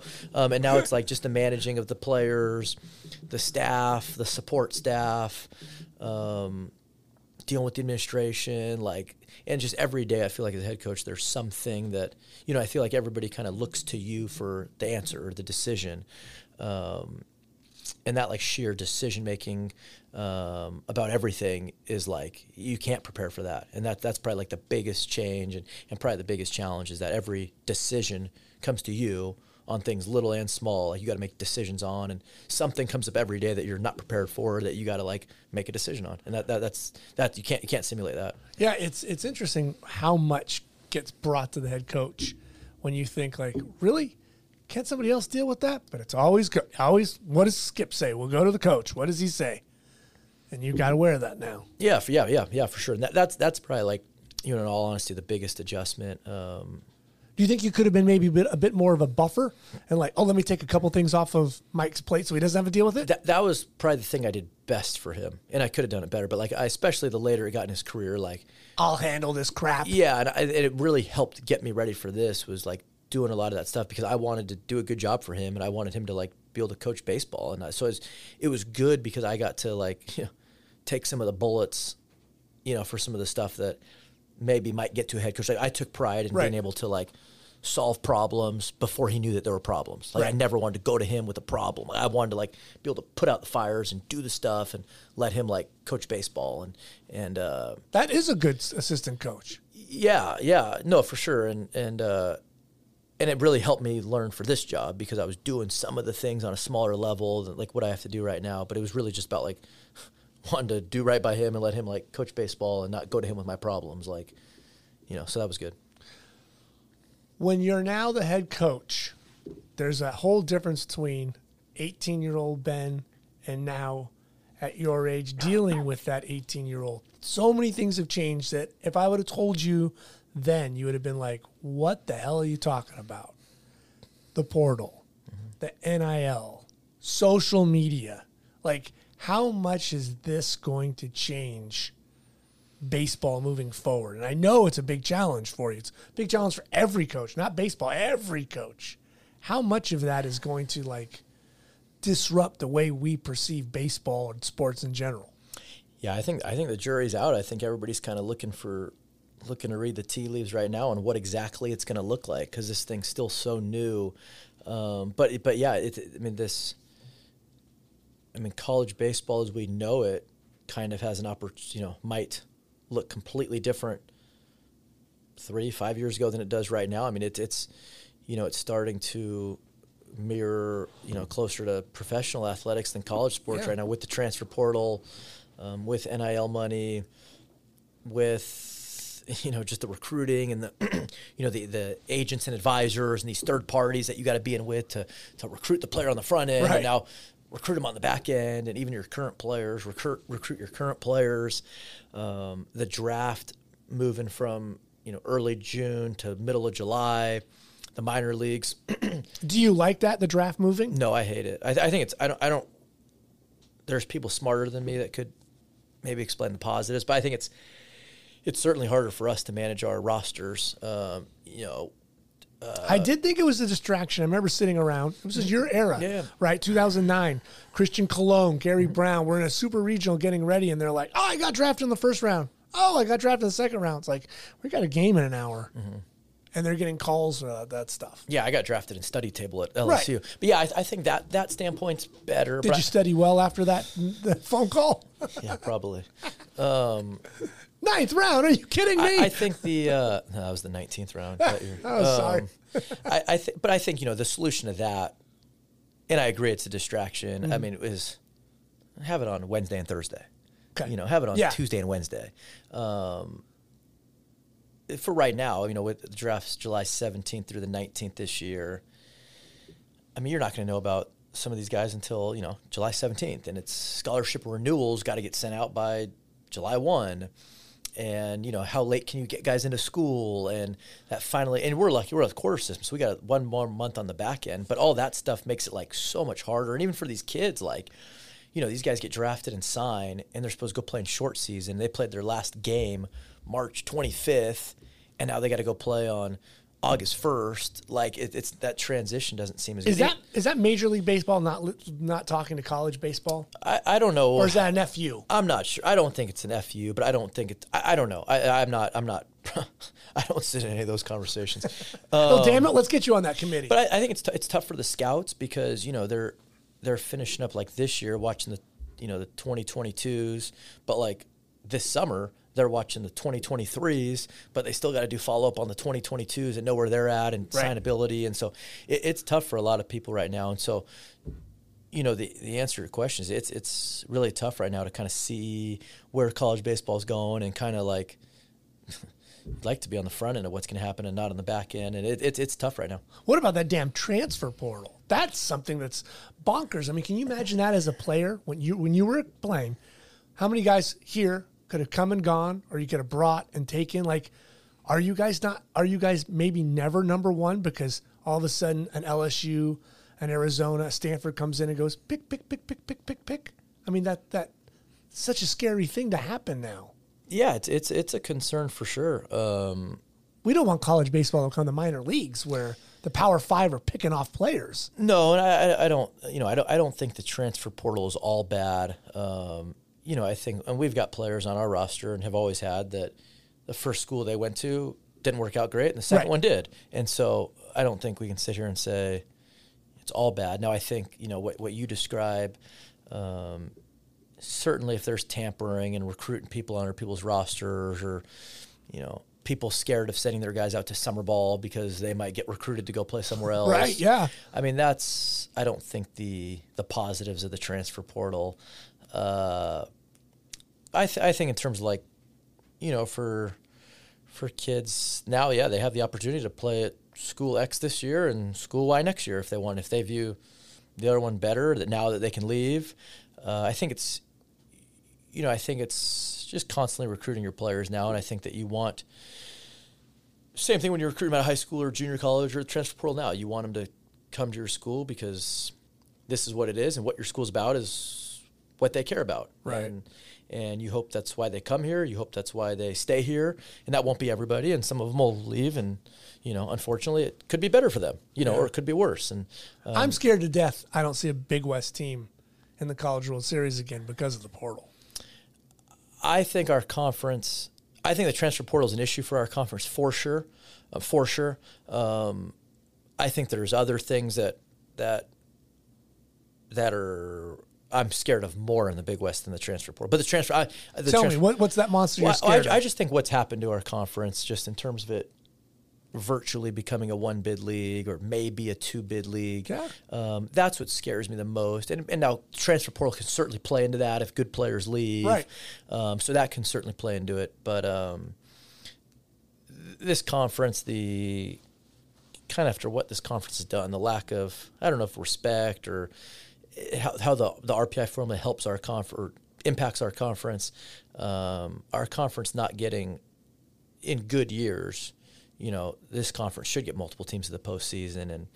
And I think, the history of this conference has shown, and I think it still will be proven that, the good teams in this conference, they can go win a regional. Right. I mean, you remember this. You were a kid probably watching on TV when this conference had two national two number one seeds coming at it with Long Beach and Fullerton both hosting in 2003, I mean, 2004. Like, those are unbelievable. To get that now, it doesn't happen. We're lucky if we get two teams, not two hosting teams. Yeah, and part of that is, self-inflicted wounds by the teams in our conference that could do better or schedule better or win more. Scheduling better is huge. Yeah, and it's that's a twofold question because scheduling better. I know that was a battle for Dave when he was at Fullerton. He always wanted to bring LSU in, but they'd be like, "Nah, we don't want to," or trying to get a team in, and they'd be like, "Ah, no, not our thing. Maybe we'll come to your place once. You got to come to our place twice." Yeah, the scheduling better thing is interesting, just in terms of how we would define better. Because the way the schedule works in baseball is, we're stupid, right? We're scheduling 3, 4, 5 years out. Right. And so how do you know that Texas is going to be good in 4 years when you play them? Right. Or that they're going to stay healthy and not get a bunch of injuries and have an off year because guys get hurt. And so that, so I think the scheduling thing, it's scheduling better in terms of playing really good teams and going on the road, like the Fullertons and the Long Beaches, kind of like what we've done recently, what Cal Poly's done a little bit. Does name brand teams help? Well, so there's, okay, so there's scheduling better in terms of good teams, Power 5 teams, ranked teams. But then there's this RPI thing, and the RPI is not necessarily better. The way the RPI works is 50% of your RPI is your opponent win-loss. 25% is your win-loss, 25 is opponents. And so that's how you calculate RPI. And so I think the kind of the misconception is, oh, we played this team. They got a 30 RPI. That's a good opponent.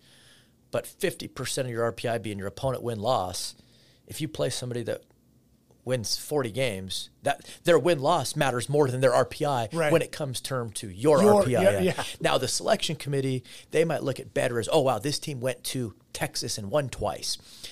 And so it's like the better thing, and even as a conference, like what's better for our conference? Is it better that the conference all goes and plays Texas and Vanderbilt and Oklahoma State, or is it better for the conference if everybody, and I don't know who the teams are that you schedule and you just win, right. But is it better if everybody in the conference schedules as light as they possibly can so they all win more games, so that opponent win-loss record is all higher? I think last, 2021, 5 teams on the West won 40 games in the 5 conferences in the West.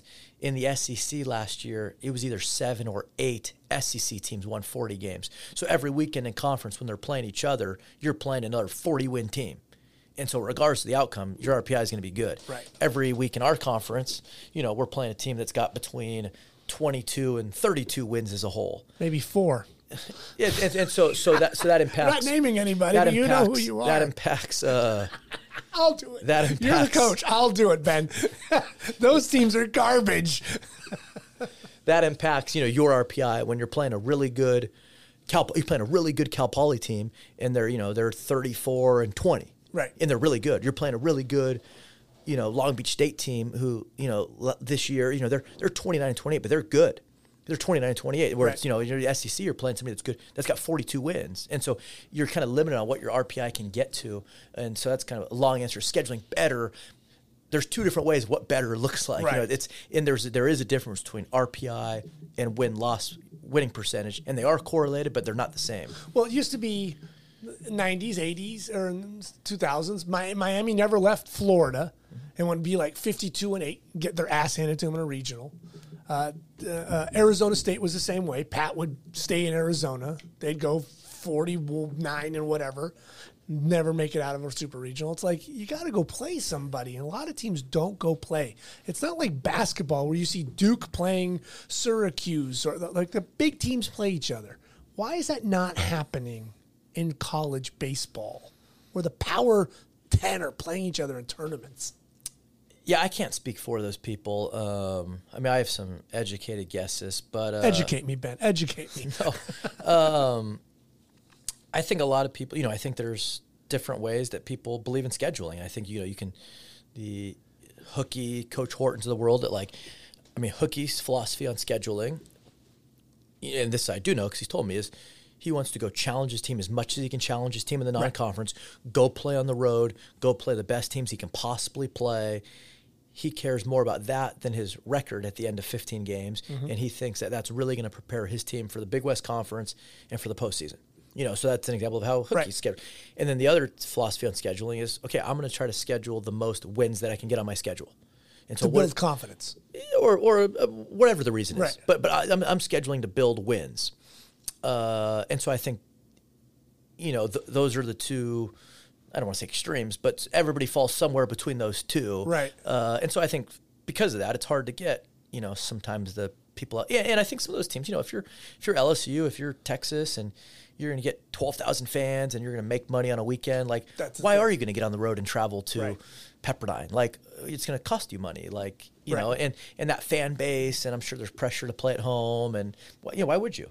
What about tournaments? Why aren't there great college baseball tournaments that they have, like, the Nike Extravaganza or, featuring Georgetown, Duke, and whatever, but in college? But we don't have that great college baseball. Yeah, I don't think there's not enough of it, and there's some, right? They always do the Clark LeClaire down at East Carolina. Yeah. I know they try that one in Dodger Stadium every once in a while. Yeah, the Tony Gwynn Classic in different years has been, varying degrees of good. A couple of years ago, they tried to do a Big Ten, Pac-12 thing at Minnesota in the football dome. UCLA went, Arizona went. So there's some of those, but there's not a lot. I don't know the reason. Would you like to see it? Or the hell with that, you want to spend your weekend at, Lawrence, Kansas? I don't dislike tournaments. We're going to one next year. Well, there you go. But I think the tournaments. I really like, and it's a Coach Gillespie thing. I really like the home and homes of playing people that will come to you and you'll go to them. I think that's no money changes hands. I think that's cool. I think that's how you kind of grow the sport on your campus by getting Oregon State to come in here, or Minnesota to come in here, or TCU to come in here, and you return the trip. We're lucky that we're funded enough that we don't have to take money by go playing guarantee games to meet our budgets. We don't have to. We're lucky enough we don't have to do that. The tournaments are tough. Just the amount of work that goes in, like preparing for three different teams, right, is a lot of work that goes into it during the week. The tournaments maybe prepares you for a regional, but every other thing in college baseball, you know, it's a weekend series against one opponent. So maybe that's why, but those are just guesses. Yeah, I saw one in Houston, and it was like, you know, Texas Tech, Baylor, Washington. Yeah, UCLA was in that this year. My senior year, we played in that Minute Maid Classic, same tournament. And it was great. It was fun. So, but yeah, I think more of those could be good for the game. And, you know, you get some of these conferences to partner up. I'd love it if, you know, the two teams from the Big West played two teams from the Big 12. You know, we played it at wherever, right? You know, or something. I think like that'd be cool. How much money would Ben be making in his NIL deal in 2006? How much were you raking in? Nothing. Nothing. You mean Gold's Gym wouldn't have sponsored you, or no? I'd have. You'd be owing people money. I'm the opposite of anything that's going to be an influencer for anything. So, I would not be one of the people benefiting from that. I promise you. Oh, come on! No. The great shortstop with the great moves and lay down a bunt all over the place. Yeah, sack bunt sound like good NIL deals. Hey, I certainly could have got a car for that. Yeah, absolutely. The Kia sack bunt. Brought to you by Ben Orloff. Yeah. No NIL deals for me. What is your leadership kind of, I guess, program? How do you like to build leadership within baseball to get guys to kind of go along with your style? Because leadership's really important. And I've seen a lot of coaches lose teams with bad leadership and build teams up with good leadership. Yeah, I think that's hard. I mean, I think it's really, really hard, and I think it's certainly hard to quantify. I think the things to me that may or may not answer your question, I think one of the first things is, you know, leadership doesn't have a age requirement. I think that's huge, especially with a group. You know, you're not a leader because you've had more birthdays than somebody else. That doesn't make you a leader. I think what makes you a leader is somebody that, you know, does things right all the time and is dependable, is trustworthy, and that puts, you know, team over self. I think that's like what makes somebody a leader. And I think there's all these different ways that people lead. I don't really believe in captains. I think captains kind of. I think inherently there's guys know who captains are and who they're not. I think the captain thing kind of might put some unneeded or wanted pressure on somebody.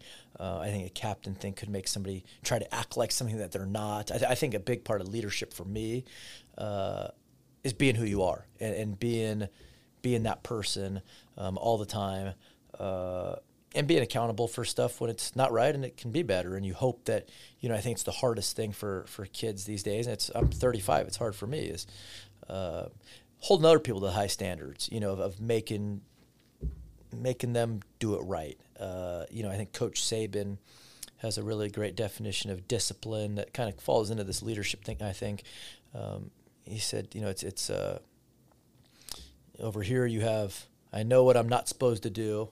I want to do it. Can I make myself not do it? You know, and here's what I don't want to do. Can I make myself do it? You know, and I think when you have those types of characteristics, I think you can have this leadership thing.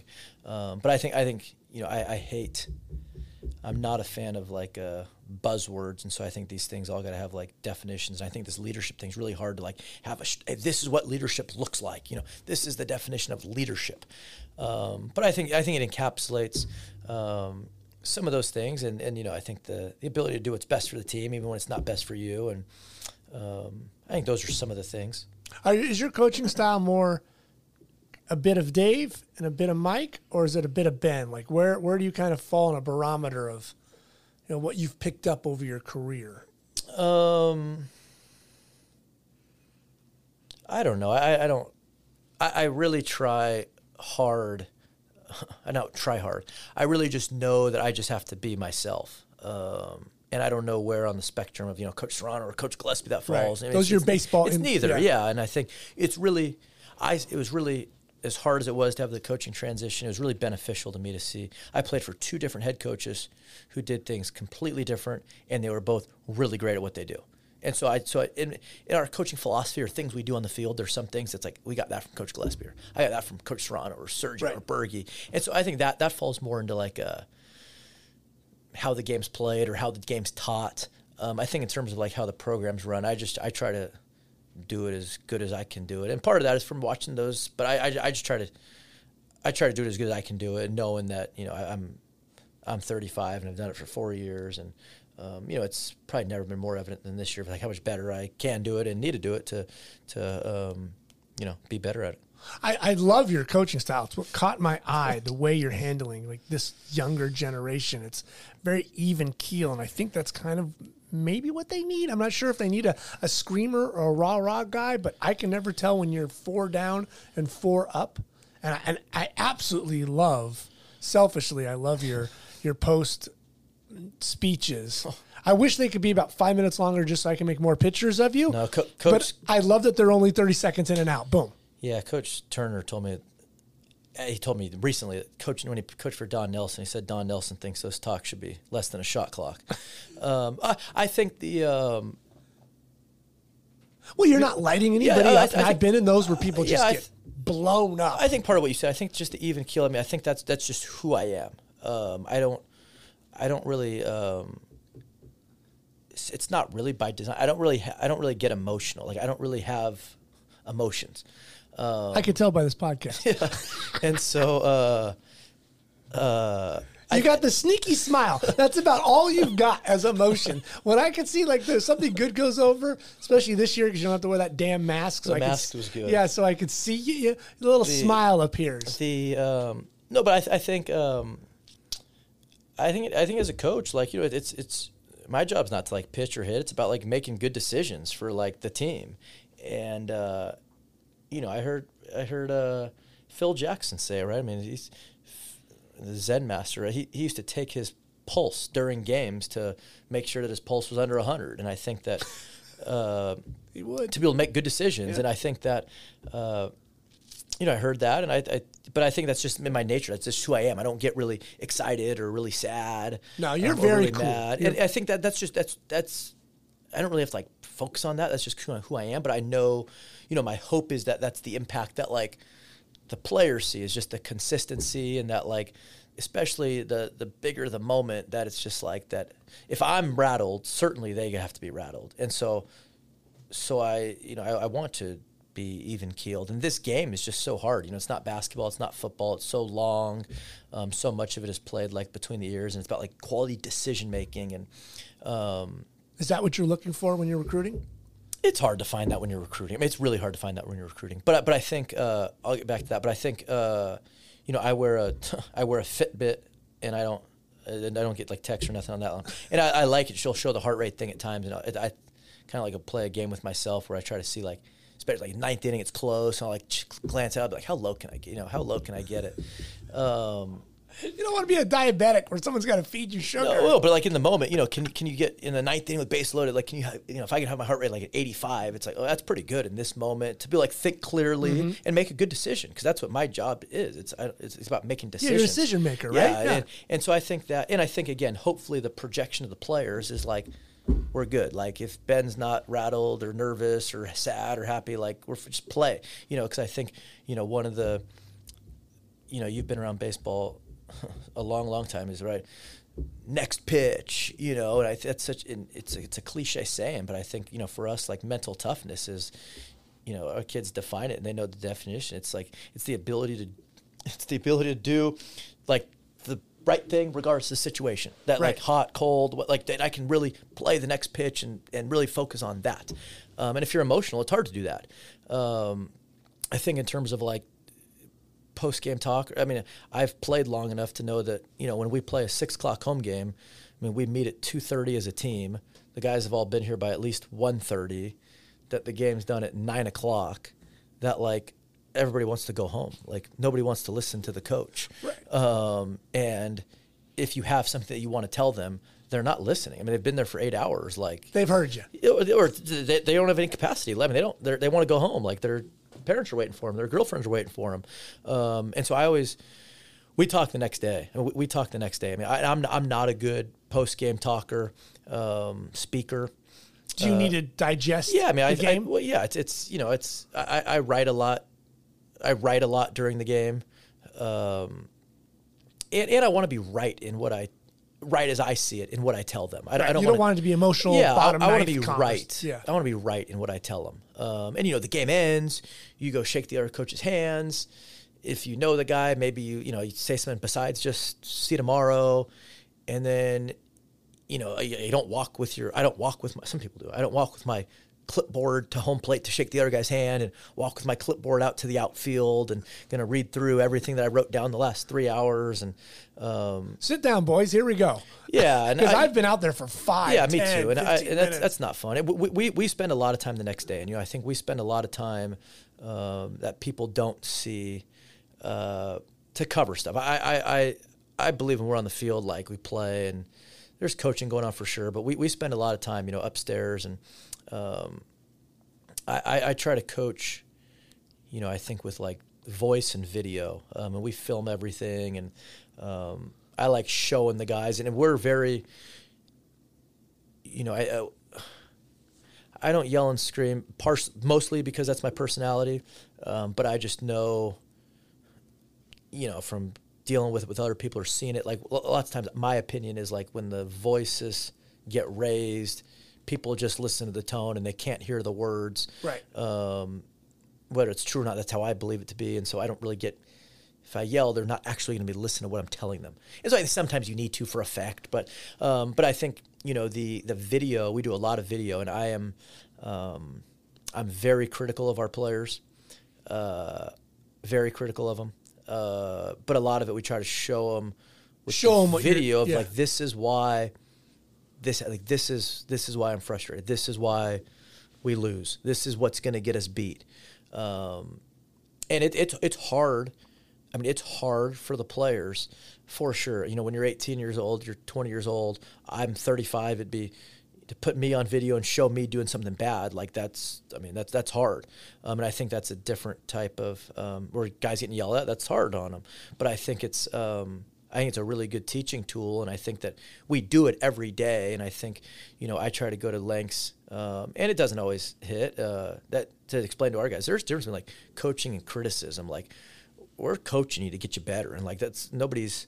I'm not gonna come out here and yell at a guy because I had a bad breakfast, and so but it takes thick skin to be able to get coached the way that we coach people, and but I think it's necessary for getting better, and that when they can see it on video, it's not something that we're making up, that and I think it works really good when your best players want to get coached, and that's we've had that here in varying degrees and varying years, and when you can get on your best player, we had Mike Peabody here last year, the Conference Player of the Year.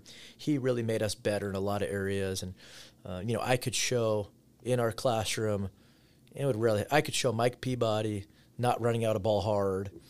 And you would look at him, and I'd rewind and I'd play it again. I'd rewind it and play it again and pull out the stopwatch and play it again. And he's sitting there and he's like nodding his head, where I think like, that's uncommon. I think most guys, coach is a jerk. And I think when you have guys like that, it's... Don't embarrass me. Yeah, it's that the coach is right, And I think when guys like that, he goes downstairs to the clubhouse and he's not complaining about the coach being a jerk and he's playing hard. Right. Or, you can show him... I won't do that again. You can show him throwing to the wrong base. And he knows you're not picking on him. He knows you're coaching him. And so I think that's where we try to do a lot of the construction of coaching. That's why after a game, it's everybody wants to go home. And But that's kind of my...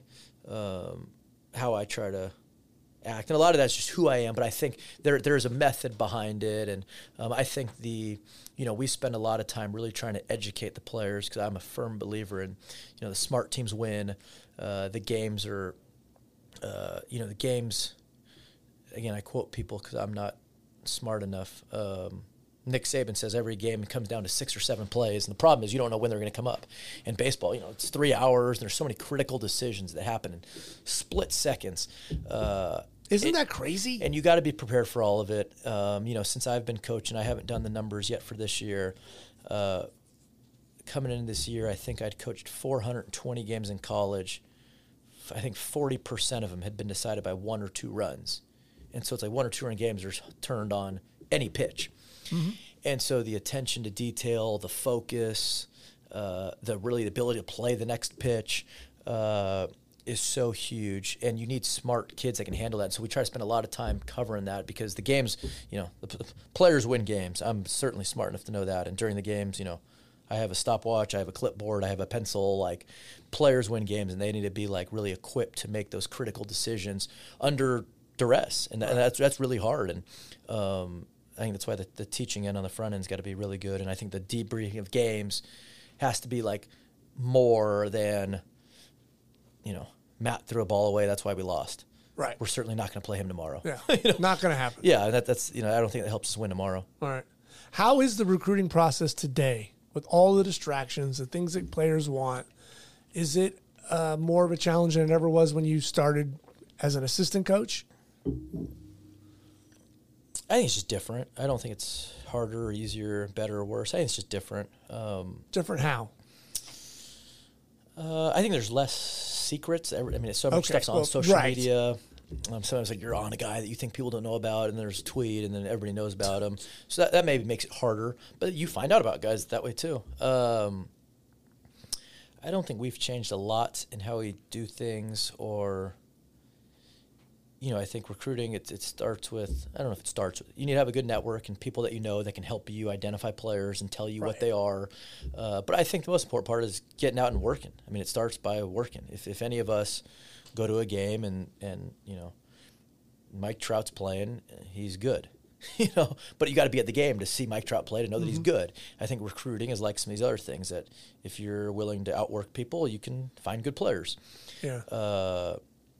And so I think that's never changed, and I think the, you know, the pitch for us is, you know, where we work is you get a top 10 public education in the country. You have to live in Newport Beach, California.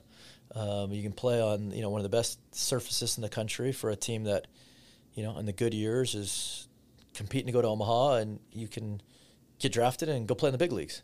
And it's like that's what, you know, if that's what the pitch is. And if you need, you know, if you need a football team, if you need Power 5, if you need that other stuff, and you think the, you know, bigger cafeteria is going to determine a better college experience, like, don't come here. You know, if don't come. And I tell them, I tell kids, if you need football, please don't come here. And I tell them up front, like, this is how I am. Like, this is, you know, I'm not a good fit for everybody. UC Irvine's not a good fit for everybody. Like, this is what it is. Like, if this is not a good fit, like, please don't come. Right. Please don't come. Because it's more of a problem for you and for me. Yeah, it won't work. You won't be happy. And we try to go through the vetting process as much as we can, which is really, really hard to know what they are. And Coach Gillespie used to always say, you never know what you have in a player until he's on campus day after day after day after day. And so, you know, the makeup, it's so hard to get that part right. And you don't really know until you get them day after day after day after day. Because the biggest change is the process is sped up so much. I mean, there's 14 and 15 year olds committing that you got to know. You feel like you got to know about. That's what's changed, and you know we don't do much of that. So they commit to other places, and I'm not spending a lot of time, you know, FaceTiming 14-year-olds. So that's good. If you can make one change in college baseball, they come to you and say, "Boom, you've got the power." What are you making? What's that change? In college baseball or recruiting? College baseball.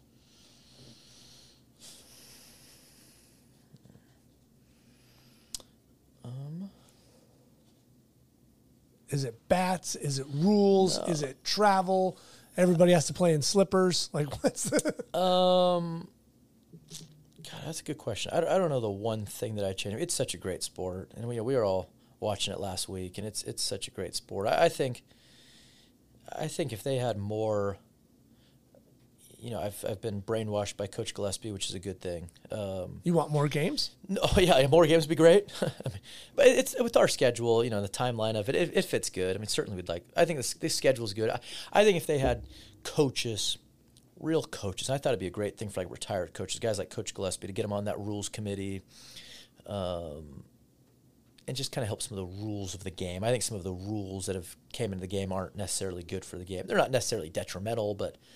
What about that additional paid assistant coach that failed a couple of years ago? Yeah, that'd be great. Get more people in this industry to you know, let them get their start. I think that'd be a great. I mean, that's your answer is better than mine. I'll take that one. Yeah, I think more coaches is good. You know, we got the worst player to coach ratio. Yeah, that's ridiculous. Yeah, and so I think that additional coaches would be great. So that's my answer. Thanks. Oh, there you go. Yeah. If I was coach for a day, I'd give. Yeah. All right. Well, you mentioned recruiting. What would you change in recruiting? That genie's not going back in the bottle, and my opinion on that doesn't matter. You're king for the day. Shove that genie back in the bottle. What was it? What's gotten away? No, I just think the. I don't. I mean, I think. I mean, I know back in the old days, I mean, I Coach Gillespie, some of these people talking about like watching the area code games and those kids are uncommitted. And I think just that the better decisions would be made the later the process was. Better decisions would be made by the kids and by the coaches. The families would make better decisions. Now, I don't even know if that's possible in 2022. But it'd be, you know, even with this transfer portal thing, like we're going through it now, like I really enjoy speaking with 22-year-olds who have been at a school, who've performed, who've won. Like those conversations when you're trying to recruit a 22-year-old that's played 4 years at school X, like those conversations are so much more enjoyable for me than the conversations with most 15-year-old kids and what we're talking about as I'm talking about my school. You know, and so I really enjoy those conversations. And I think the more that recruiting was backed up, that you were recruiting older kids, that stuff would be more enjoyable than like some of the stuff that we're all, you know, we all do because we're competitive. And so that'd be nice. Right. Let's go back in the time machine and say, you've got to evaluate Ben now as a coach. You're recruiting him. What does he look like? What does Ben Orloff look like as a senior in high school? What rating do you give Ben Orloff? I mean, I'm a 5'10", 140-pound tryhard. I mean, you know, a guy that's lacking talent, that's not physical, with a below-average arm and a average runner and catches the ball okay, and it looks like he plays hard. You know, that's what I was. You know, I learned – my dad knows baseball, obviously enjoys baseball. You know, the one thing that he taught us was – everywhere you go, sprint. And so I think I just sprint to go play defense, sprint to come into the dugout. I think that like caught people's attention, but I probably wouldn't recruit myself. And that's probably why we're not, you know, and it's hard. And, physically, I don't think there was anything really about me that, it's gotta be hard to find a Ben Orloff because you got to trust the kid. You got to look deep, right? It's just, not me. You just Sergio saw something. Yeah. He related to Dave. Yeah, get him on your podcast. But he's found a lot of those guys. Yeah, I think, you know, I just think it goes to not about me, but just the recruiting process is so full. I mean, we don't have the time to make the decisions, and you don't know, right? We see it in the NFL all the time, right? Tom Brady's the example of like this guy went to college for 5 years, and he drafted him where they drafted him, and us college baseball coaches got to pick him at 16, right? And, you know, and even the Major League Baseball draft, I mean, they're picking them. They're picking the best of the best, and they don't get it right. And they still screw it up, right? And so the amount that we're going to get it right is so rare, and you just don't know what kids are going to be at, like when they're 20, 21, 22, and so much of it you can't see. And just I think the talent discrepancy between players and teams is not that great, and a lot of it's about this, you know, the fancy words, makeup and intangibles, and who's going to get better, who does it really matter to, and it's really hard to evaluate that on, you know, Field 5 in Goodyear, Arizona. Right. You know, and this kid's got 3 offers, and you got to make a decision on him or you're going to lose him. So are you good losing him, or are you going to try to get in him? And you've seen him 3 times, and you've had him on campus. But I always tell kids, like, you know, those campus visits, you try to look for clues, but as a coach or as a kid, I think it's really hard to, like, mess up a campus visit. Like, I think very few people leave any school on a visit and go, wow, I hate that place. Yeah, you know, that's garbage. Or it's like very rare when a kid and his parents are there and you're with him for an hour and a half. Man, what a terrible kid. What a terrible, like, you know, it's in an hour and a half, like. Right. Everybody's on their best behavior. Yeah, so it's really hard to get that. So there's just so many misses, and you just don't know. And you just don't know. What would you be doing if you're not coaching? Can I say playing? Yeah. I'd be playing or coaching. I don't know anything else. I'm not I'm not good at anything else. So you're 35 years old playing in the minor leagues right now? I don't know if I'd be good enough anymore. I don't know what I'd be. I mean, if I wasn't coaching, I don't know what I'd be doing. I'd be, you know, I'd be coaching for no money. I don't know anything besides baseball. I really do. I don't. You'd be at your dad's house throwing a ball against the garage door, beating it up. Yeah, I mean, I don't. How much do you love this game? Yeah, it's, you know, it's been my life. You know, it's all I've ever done. It's kind of how I've kind of found my place in the world and been able to have all my friends through this game. And it's been, you know, the game's been everything to me. And I don't know if that's a cool thing or a sad thing, but it's been everything. It, you know, I don't really have hobbies. I don't golf. I don't, you know, I don't fish. I don't hunt. I don't do that. I just never done it. You know, I like baseball. And it's what I enjoy doing. Why do I see you putting on a wig and a mustache and playing rec ball at some place at a park in the Inland Valley so nobody knows you? Yeah. I mean, there's, don't get me wrong. I mean, there's things that I like. I mean, I like where I live and I can drive and see the beach, but it's like, I like baseball. And, you know, even I like, when I was a player, like I liked hitting in the cage by myself after practice. Like as a coach, like, I like recruiting. I like talking to kids and getting to know them. I like, you know, looking at our roster and seeing how we can get it better. I like watching, you know, video of us playing this year or other guys. Like I enjoy that. Right. I think I enjoy that. Like I think how I imagine other people like golf. Like that's how I enjoy it. And so if I took you to a Dodger game and they're playing team whatever, could you enjoy the game or are you sitting there? No. Oh God! I mean, your listeners can't see the moves that you're making with your hands or your face. Well, I'm are you trying to that. Steal third? Or no, you? I'm watching. I mean, when I enjoy the game, but okay. You know, the college game interests me more, the style of play, more than the pro game. I mean, I kind of get bored. It's different, yes. I kind of get bored watching the big league games. And I don't like all the people and the, you know, I want to, like, watch the game. I don't want the people walking back and getting their popcorn and their beer, and, you know, you can't see. And I don't. Why are you 35 going on 86? But when I go to the games, you know, I'll watch. You know, I watch the third base coach give signs. I watch when they're running. Are you stealing them? No, I'm not good at that.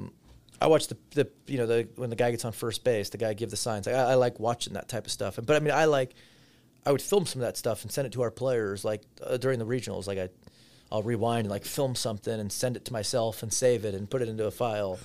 Yeah, to you know, to try to make us better. Like, you know, and so I would enjoy it. But the same thing, I go watch travel ball games, high school games. Like I'm watching the coaches and I'm trying to like see what they do, and especially some of the good ones. They, you know, that's enjoyable for me to watch.